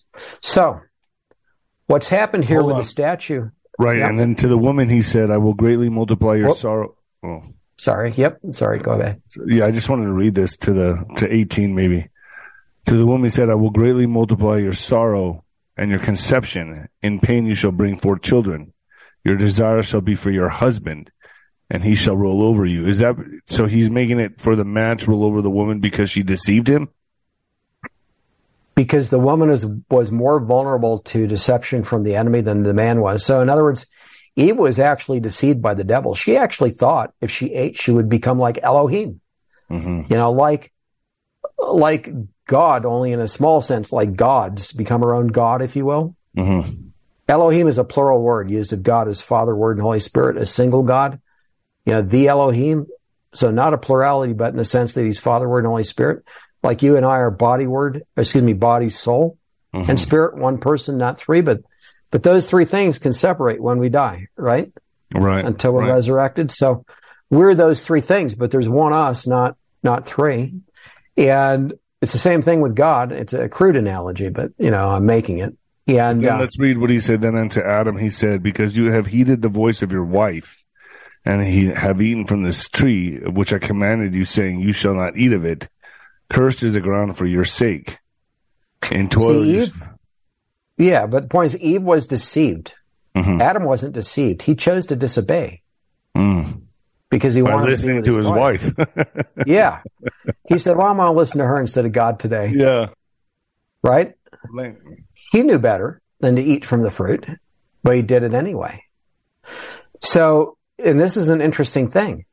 There are two components to this. Adam has authority over Eve, meaning men have authority spiritually over women. For example, even in in a marriage headship for this reason, because women are more vulnerable than men are mm-hmm. to spiritual deception. But the curse on the world, the curse on the ground, was not because of Eve. It was because of Adam. Adam caused the fall. She didn't. She fell when she ate from the fruit. But the general fall of mankind was because Adam disobeyed, not because of Eve's deception and disobedience. What could have happened here if Adam hadn't sinned like he did? God could have killed Adam and raised Adam from the grave on Eve's behalf and saved mankind right then and there instead. But Christ became the last Adam. That's why he's called the last Adam in Scripture. Mm-hmm. But he redeemed us. He was subjected to all the deception, all the temptation to disobey, and didn't. You know, much more obviously than Adam and Eve were sub- subjected to. But so that's that's the point there. But coming back to this verse, Genesis three fifteen. One thing that a lot of Christians don't know is that Satan, Lucifer, was the messianic cherub. Not just one of the most powerful angels God ever made, meaning, and the most powerful angels were the seraphim and the cherubim in scripture that he ever made. Satan was the messianic cherub. Not only was he one of the most powerful angels, he had the greatest authority. He was the anointed cherub. And I think we find that in Isaiah 28. Let's see here. Uh, it could be Ezekiel. Get my passages mixed up here. Maybe it's, let's see here. Let's just do anointed. You were the anointed. Let's just look up anointed. Find the passage for a moment here.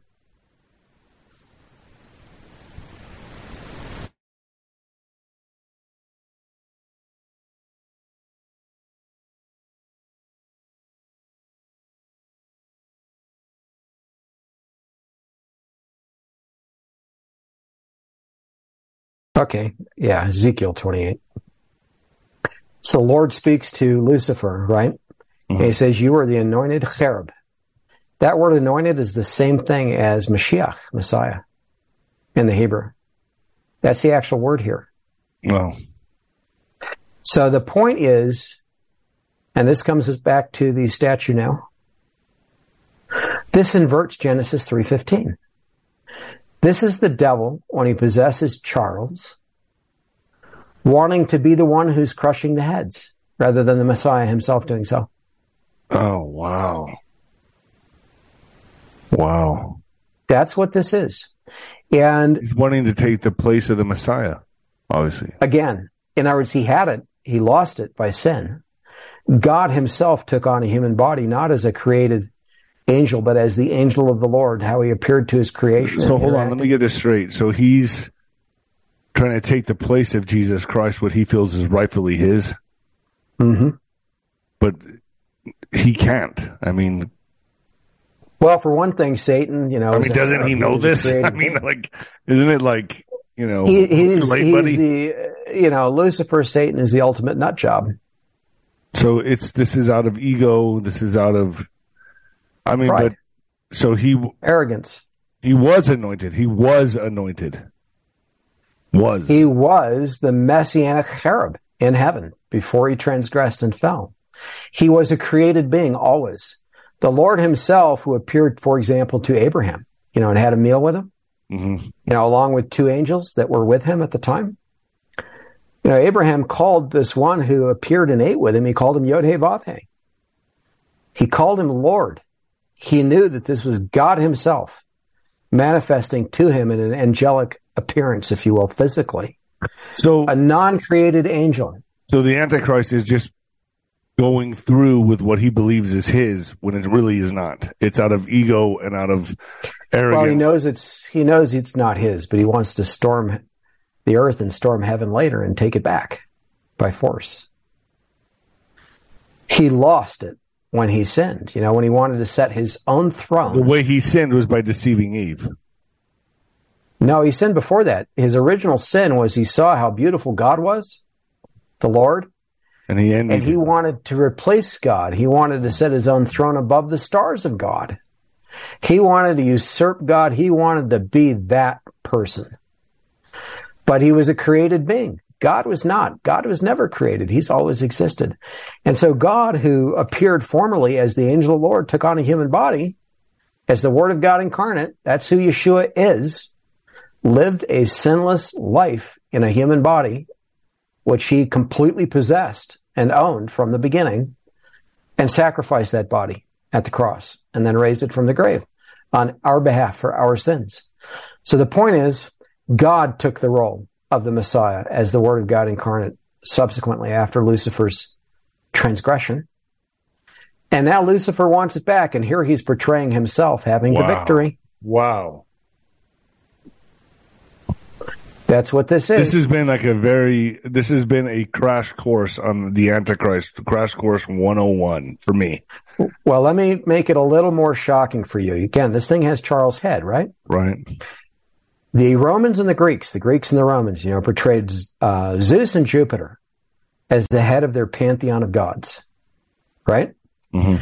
The way that they portrayed, both of them portrayed either Zeus or Jupiter, was often dressed only in a loincloth or completely naked. It was one of those two things. And either having outspread wings like this, angelic wings, or instead having a bird like an eagle next to it with wings next to the statue. They did both things depending on how they were portraying it, you know, in different statues, but always with just a loincloth or naked.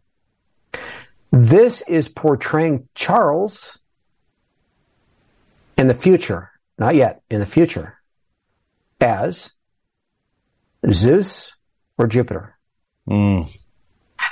Now, Mount Olympus, you know, where the pantheon of the gods in the mythology resides, right? In scripture, in the Old Testament, is called Mount Zaphon, T S A P H O N or T S A F O N. Twice in the Old Testament, at least twice, Mount Zion, instead of being called Zion, which we might spell T S I O N or Z I O N, Mhm. is called Mount Zaphon twice, at least twice. That is very significant because Mount Zaphon is another name for Olympus.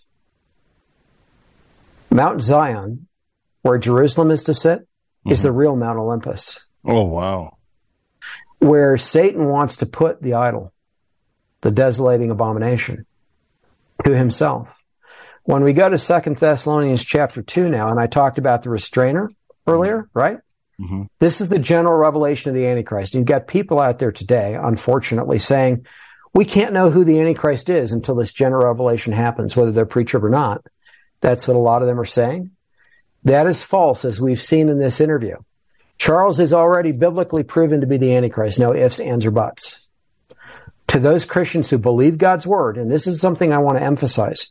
If you don't believe God's word, you're going to walk away from this interview saying, well, maybe Charles is it. If you actually believe God's word for real, the evidence that's been shown so far before I even get to what I'm about to show is more than enough proof to convince any actual Christian who's serious about believing God's written word that Charles is the Antichrist. Apart from what he did, you know, at his coronation, like calling the world to pledge allegiance to him, Mhm. right? Yeah. For having a, It doesn't get any more desecrated the obvious than Christian that. ceremony. So there's a restrainer on Charles' heraldic achievement, that chain that we saw, right? Right. Pre-tribulationists will look at this passage from verse 1 through 8, uh, maybe even going through verse 9, in Second Thessalonians chapter 2. And they'll say, well, we can't know who the Antichrist is because the Lord's coming back before he's revealed. We can't know. So Charles cannot be it. That's what they say. That's the rationale. Well, there are multiple lies in that statement, and they repeat them in a brainwashed, rote sense because they haven't actually either believed Scripture or carefully read what it actually says in this passage. So let's look at what it actually says. And I'm just going to read it here and I'll make a few points as I go. Now, brethren, concerning the coming of our Lord Jesus Christ and our gathering together to him. That's the rapture, right? Mm-hmm. We ask you not to be sin shaken in mind or troubled either by spirit or by word or by letter. A spirit could be a demon, right? Mm-hmm. Like a demonic influence or a fallen angelic influence, right? Mm-hmm. In other words, this is a lie that's going to be repeated. And Paul is saying, don't be troubled. Don't be shaken in mind by that thing when you hear it, whether it comes by a spirit or by a word, you know, somebody claiming to prophesy from the Lord, for example. Right. Right? Or a demon speaking through someone, or a fallen angel possessing someone and speaking through them, you know, or by letter, something that somebody's written to you. Right. You know, whether it comes by any of those means, don't be soon shaken in mind or troubled. As if from us. In other words, these people who are hearing these things and they're hearing them today, right, are being told, well, this is what Paul said. For example, in 2 Thessalonians 2. This is what the New Testament teaches. We can't know who the Antichrist is. We're going to be out of here before he shows up. And the restraint is loosed in this passage. That's what they're saying. Got you. Paul is right here up front saying, don't be soon shaken in mind or troubled by those kinds of lies, whether it comes by spirit or by word or by letter, as if from us, as though the day of Christ had come. What is the day of Christ? So they twist this too. They call it the tribulation period. They'll say the great tribulation is the great and terrible day of the Lord, or that kind of thing, right? Right. That's a falsehood. So it's called the day of Christ. It's called the day of Jesus Christ. And these are all statements in scripture, by the way. You can find all these combinations I'm about to cite literally stated in the New Testament. It's called the day of Christ, the day of Jesus, the day of the Lord Jesus Christ, the day of Jesus Christ, the day of the Lord. It's called all of those things. Okay. Here is just the day of Christ, you know, to simplify it a little bit. When we talk about scripture, we know the Lord is going to rule for a thousand years, right? Right. Biblically, that's the seventh 1,000 year period of the week of history. And we're nearing the year 6,000 now from Adam and Eve when you add up the years in scripture. We know that a day with the, with the Lord is as a thousand years to mankind, as a thousand years to us, like a day to the Lord, right? Right. So we can legitimately say biblical history is 7,000 years long, with the seventh 1,000 year period or the seventh day of that week of history being Christ's thousand year reign, his millennial kingdom, right? Right. The biblical Sabbath is the seventh day of the week, always. It's the seventh day. The Sabbath millennium of history, or the Sabbath day of history, is what? The day of the Lord. Right. Okay, so in other words, when Paul is here referring to the day of the Lord, and by the way, the Sabbath is more more detailed in Hebrews chapter 4 where Paul addresses the millennial kingdom, the Lord's reign, as the Sabbath millennium, the Sabbath day of the week of history. We find that more explicitly stated in Hebrews chapter 4 for those who want to look it up. So, in other words, Paul here is talking about the millennial kingdom. He's not talking about the tribulation week or any part of it. He's not talking about the great tribulation. Pre tribulationists are out there saying, well, this is the great tribulation, the day of Christ. That is a lie. And then it goes on to say, let no one deceive you by any means. For that day, what day? The day of Christ, the millennial kingdom, the Sabbath millennium, the day of the Lord. For that day will not come unless the falling away comes first. That's an mm-hmm. apostasy, an apostasia. And the man of sin is revealed, the son of perdition. The Antichrist has to be revealed first. Right. The exact opposite of what pre-tribulationism claims. Right. Moreover, here he's called the son of perdition, and some translations say son of destruction. You know, which is another way to translate it, but it's a unique word that most literally is perdition. It's only used twice in the New Testament of a person who's called the son of perdition. The first is Judas Iscariot, like I said earlier, who betrayed Christ. The second is the Antichrist who betrays Israel and the church through apostasy, falling away. This is a guy who claims to be a Christian. He's apostate. Wow. There's a falling away first. And others follow him in that apostasy.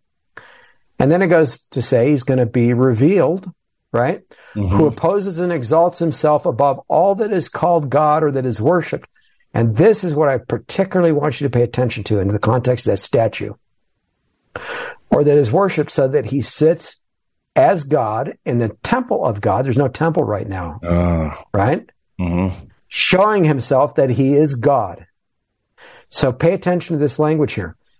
Sits as God in the temple of God, showing himself that he is God.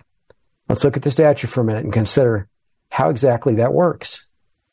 So when the devil is possessing Charles at the midpoint of the tribulation week, and Charles' name then becomes death as the Antichrist when he's recovered from this mortal wound in a way that seems so miraculous that the world is starting to worship him and follow after him, and his personality has made certain changes. Because guess what? The devil's in him, right? Yeah. Okay, so when the devil's possessing him, and then this full size version of this idol is placed on the Temple Mount in a newly constructed holy place, right? A temple. Mm-hmm. The devil will be looking out through Charles' eyes, the, the actual physical body of Charles possessing him. He'll be looking through Charles' eyes at the full size version of this idol on the Temple Mount, showing himself that he's God Wow. while he's sitting there. So this will happen after whatever health issue or or or uh mortal whatever injury he suffers, right? That shows that he can overcome this, right? This will happen after that period of, that that moment in time, right? So E- e- either right before it or right after it, but in conjunction with it. okay. Right about the time that the Great Tribulation itself begins. So we can expect some kind of accident, some kind of assassination attempt, maybe something to show to to to really be definitive. Well, yes, and in fact, there have been multiple attacks. Even when the first edition of the book came out in 1998, Mm-hmm. there had already been multiple assassination attempts on Charles' life. Yeah, but one is really going to stand out. I think. I mean, I, I, I would imagine. Well, this, uh, you know, when we come back to the passage here, the scripture in Revelation 13, meaning the passage itself that speaks to the wound. And, and let me go there. So he's trying to work some kind of miraculous thing as when Jesus was crucified and risen from the dead. He's trying to match it. Um, Correct.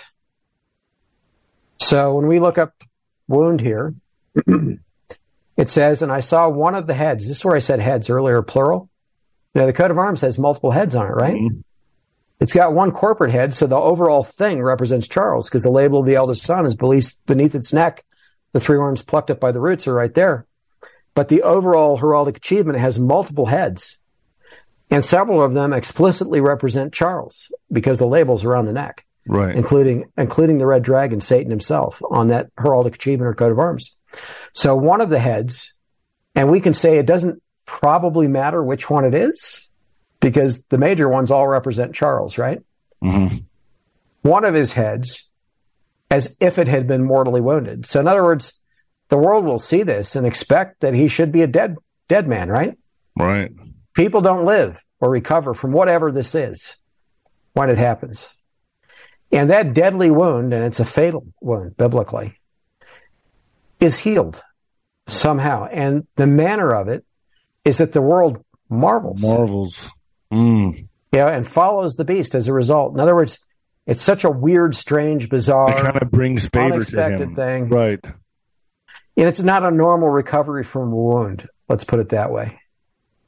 From a fatal wound. It's not a normal recovery. It's a recovery that, however it happens, so awes the world, the unbelieving world, that they start to follow after and worship. Charles is the Antichrist. So when we come back to this passage now, right, I've pointed out that this revelation spoken of in this chapter, however it occurs, needs to happen before the church is removed, raptured from the world, before our gathering together Right. He needs to be revealed. to him. Correct. in the manner spoken of in this passage. This is a different manner than the one we've been talking about other than that wound. This, in other words, is not about the name calculation or the imagery there in Revelation 13, right? Right. I told you all the symbols on the arms are described though in scripture. So there's another one that's described here in this passage. It's the restrainer. So when we continue with verse five, it says, Paul is saying, don't you remember that when I was still with you, I told you these things. So he didn't just write it to them here. He told them verbally previously about these things. And he's telling them, don't forget, right? Remember, I've told you these things and now I've written them right here. Okay. For you. So that you never forget. He doesn't want the church to ever forget what's being stated here. And he says, and now you know what is restraining that he may be revealed in his own time. The he being the Antichrist, presumably, right? Mm-hmm. For the mystery of lawlessness, he's a very lawless person, is already at work. Only he who now restrains will do so until he is taken out of the way, removed from the restraint, right? Mm-hmm. You know, cast aside in a sense, so that there's not restraint. Now that chain, when it's loosed at that unofficial version of the heraldic achievement, which by the way is also shown in the book, that achievement is also shown, that version, in the Antichrist and a Cup of Tea. It's in the original edition from 1998. It's in the new edition from um, this year. Okay. At any rate, the chain is actually like pushed aside almost. It's taken out of the way on that unofficial version, which might as well be official because it's the most prominent unofficial Right. version there is of his achievement. But anyway, it's moved out of the way and it's loosed. So what I want to come back to is this word he. You noticed I emphasize the word he multiple times here. Christians, particularly pre-tribulationists, look at this and they say, well, that has to be the Holy Spirit because it's the Holy Spirit who restrains evil in the world, right? Right. Besides law and this kind of thing. And on that basis, they say, well, if the Holy Spirit's taken out of the way, the church must be gone from the earth because the Holy Spirit's living in us, right? Right. And so they use that as a pretext to allege a pre-tribulational rapture again, because they're saying the revelation here has to happen after, uh, you know, before I should say this revelation occurs. And for the restraint to be removed, the church has to be removed, has to be gone. That's their reasoning. All of it is 100% false biblically, and it's easy to show biblically it's false. We've talked a little bit about it, but let's argue for the moment that this is in fact the Holy Spirit and forget all about the chain on the coat of arms, right? Okay. Let's let's agree for a moment with pre-tribulationists that it's the Holy Spirit. Were those ice those those Christians who were beheaded, for example, by ISIS, kneeling on a beach, you know, while blindfolded? Right. Was the Holy Spirit in them? Um, I'm gonna guess so. The ones that were beheaded, Christians? Yeah, they're Christians. he was in them. Was he in every other Christian who's been martyred historically or I would murdered? imagine so. Yes. How about, you know, was he present on Earth when Stalin murdered 20 million plus 100%. Russians? When Mao murdered many millions of Chinese?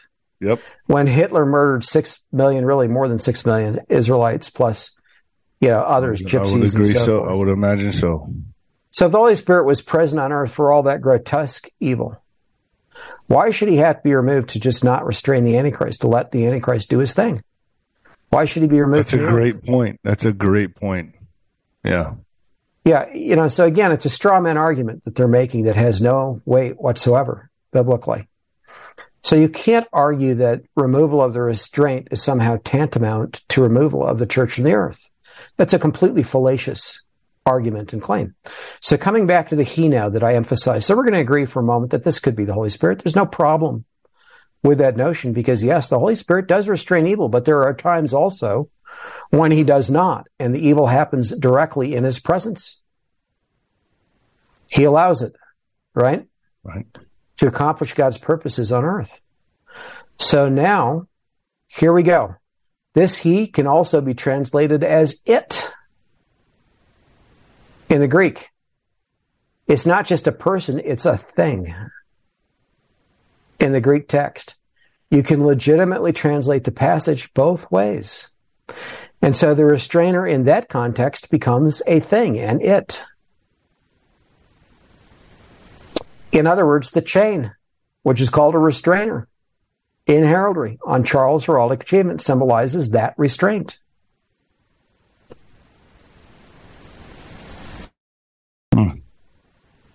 Fascinating. Yep. So the restrainer is actually the chain, not just the Holy Spirit.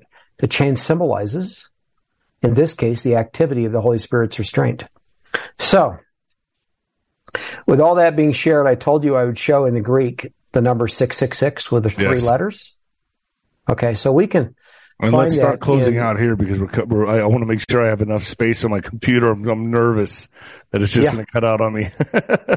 All right, this will be quick. So, we'll look for. Uh, I'm like crossing my toes and fingers right now that this doesn't cut off. 13 interlinear textus receptus.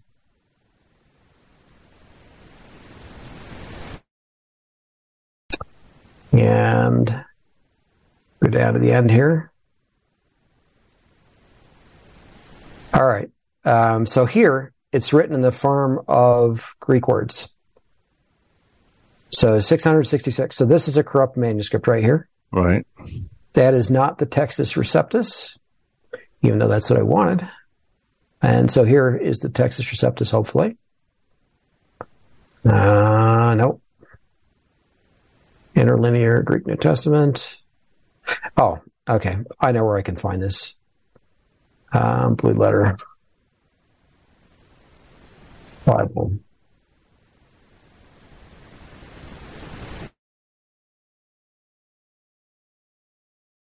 Okay. Uh, don't know if that's it. Looking for the Blue Letter Bible.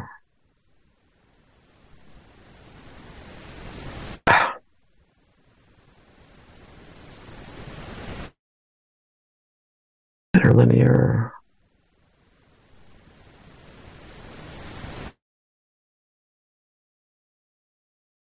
Okay, well let's let's just see if I can find it here.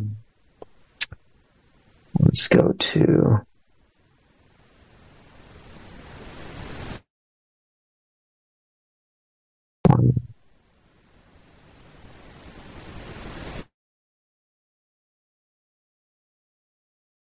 What are we going to be looking at right here?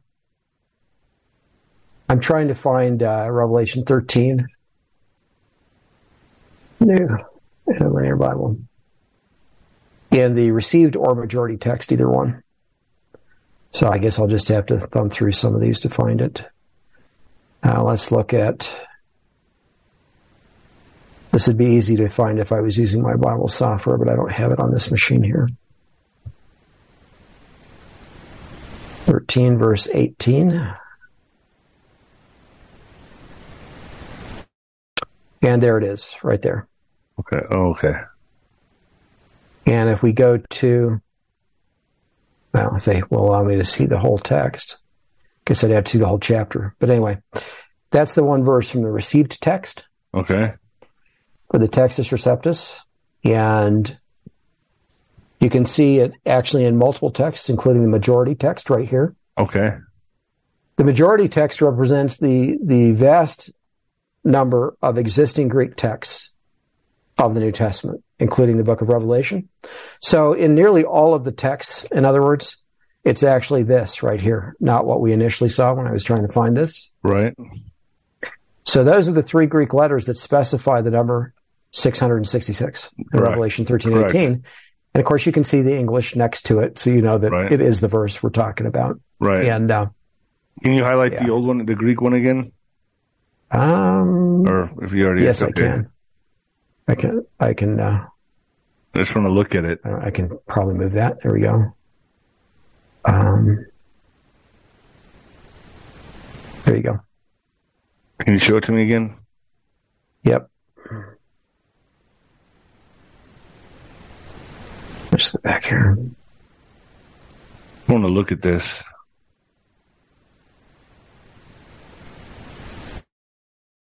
Right here. Okay. And so that's the show you- 666 right there. It is, and I'll show you next to the calculation system also. If I go the right direction, that is. Okay, let me actually just uh, take this and we'll put them next to each other.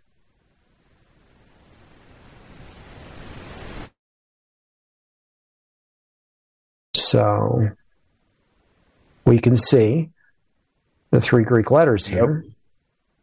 You got one for 600. Right. Uh, one for 60. Mm-hmm. Right here. Yep. And one for six right here. Boom. There it is. Wow, Tim. Tim, I'm going to call it right here because I'm scared to death. I'm going to run out of. I really want to put this up tonight. Yeah. Okay, let me just show the website quickly so people yes, absolutely. can see where they can grab stuff. Yep. So this is the site. Very simple site, but uh, that's what it looks like right now.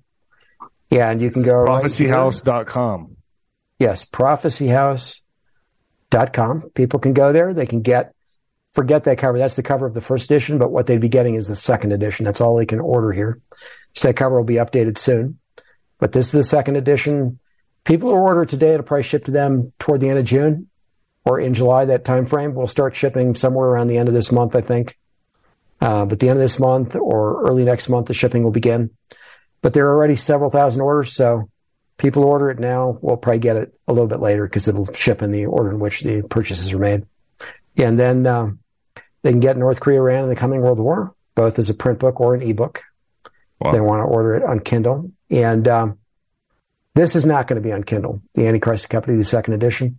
Okay. Not anytime soon. So there'll only be a printed book right there uh, on that for a good while. I have many other things coming. So my, old, my other multi-volume series and books, about three quarters of them are mentioned here. Okay. And then the last thing I'll show, David, is the YouTube channel where people can see more stuff shown. Okay. So this is my YouTube channel, and I'll share your uh, interview with me also to this if it's Beautiful. if I'm able. Yes, absolutely. I'm going to send you the. You want me to send you the file?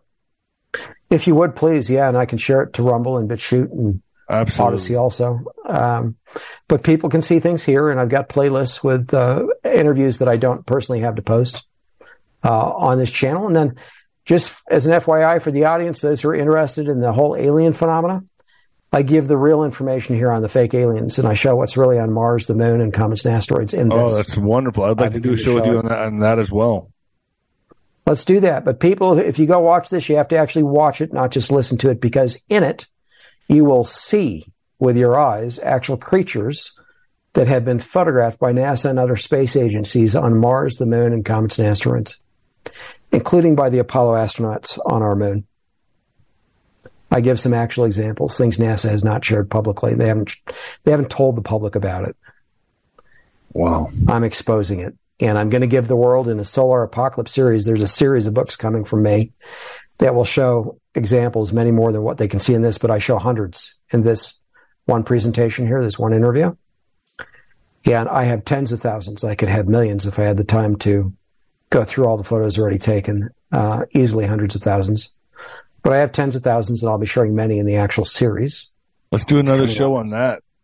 If if you're uh, if you're if you want to, Tim, I would love to do something on that. I would love to, but I can give the world the real information, so it's not speculation. Okay. And I'm going to give folks the ability to download these photos of creatures. You're looking at a creature right here that I'm encircling with my mouse. Okay. That's on Mars. That's that's as big as you and me, maybe bigger, on Mars, and fully exposed. NASA photographed it. They haven't told the public. Okay. So I'm going to give people the ability to download those directly from the space agencies themselves. Wow. Okay. That's huge. It is. So it's the real information, not like what anyone else has tried to put out. And uh, it's got a book on secret space programs and all kinds of other things in that series called Solar Apocalypse. People see it on my website. And so with that, I know we're we're running up the end of your recording. And uh, Yeah. thanks so much for interviewing me, David. Absolutely, Tim. This has been stellar. So, uh, I'd like to shoot back and forth with you on what you want to name this video. So, uh, I'll call you right afterwards if that's okay. You bet. Okay, I'll end it right now and uh, expect a phone call from me right now. Okay. Okay, Tim. Thank you. When it comes to stubborn belly fat, we're all searching for a miracle pill. Generally, you have to use multiple products that target belly fat differently to manage excess weight around the stomach. Some products may focus on abdominal exercises or dietary changes, while others might focus on boosting metabolism or controlling cravings. But believe it or not, I may have found a solution that removes the need for juggling through multiple weight management products. It's called Belly Trim, and it's more effective at targeting belly fat, enhancing metabolism, and promoting a toned midsection better than most weight management products I've seen typically found on store shelves. Tens of thousands of five star reviews back up the notion that Belly Trim is not only a breakthrough in a bottle, but that it also removes the need for us to use countless diet pills and fat burning supplements. But there's more. If you place your order for Belly Trim now, you'll also receive 51% off, free VIP live health and fitness coaching for life, two free new ebooks titled Top 10 Foods That Burn Belly Fat and Top 10 Exercises to Reduce Belly Fat, a 60 day satisfaction guarantee, and last but not least, free shipping. Simply go to www.trimwithus.com. That's www.trimwithus.com to take advantage of this limited time deal before they sell out. Once again, that's www.trimwithus.com. Order now.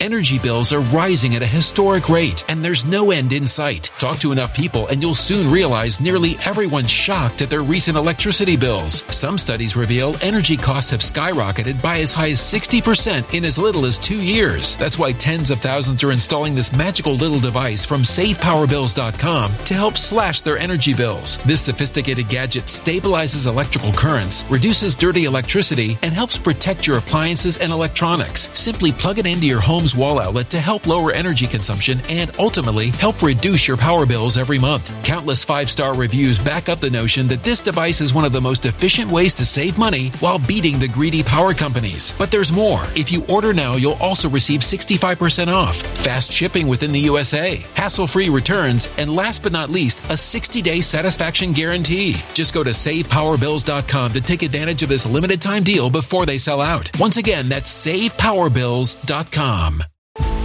Violent crime across the U.S. has skyrocketed. Just recently, a politician was carjacked by three armed attackers outside his home in Washington, D.C. This comes several months after another politician was assaulted in the elevator of her building. Between mass shootings, kidnappings, burglaries, and carjackings, it's never been more vital to learn how to protect yourself. This is why tens of thousands are choosing the Fighter Flare flashlight. The Fighter Flare flashlight has awed people with a wonderful design and massive light output. On top of an ultra bright 800 lumen light, it boasts powerful strobe lighting modes for self defense, a glass breaking hammer, a built in power bank, solar powered recharging, rope cutter, siren, and much more. Countless five star reviews back up the notion that this flashlight is the latest and greatest in the EDC market. But there's more. If you place your order for the Fighter Flare flashlight now, you'll also receive 66% off, free express shipping, and last but not least, a 100% lifetime guaranteed replacement. Simply go to www.fighterflare.com to take advantage of this limited time deal before they sell out. www.fighterflare.com. Order now.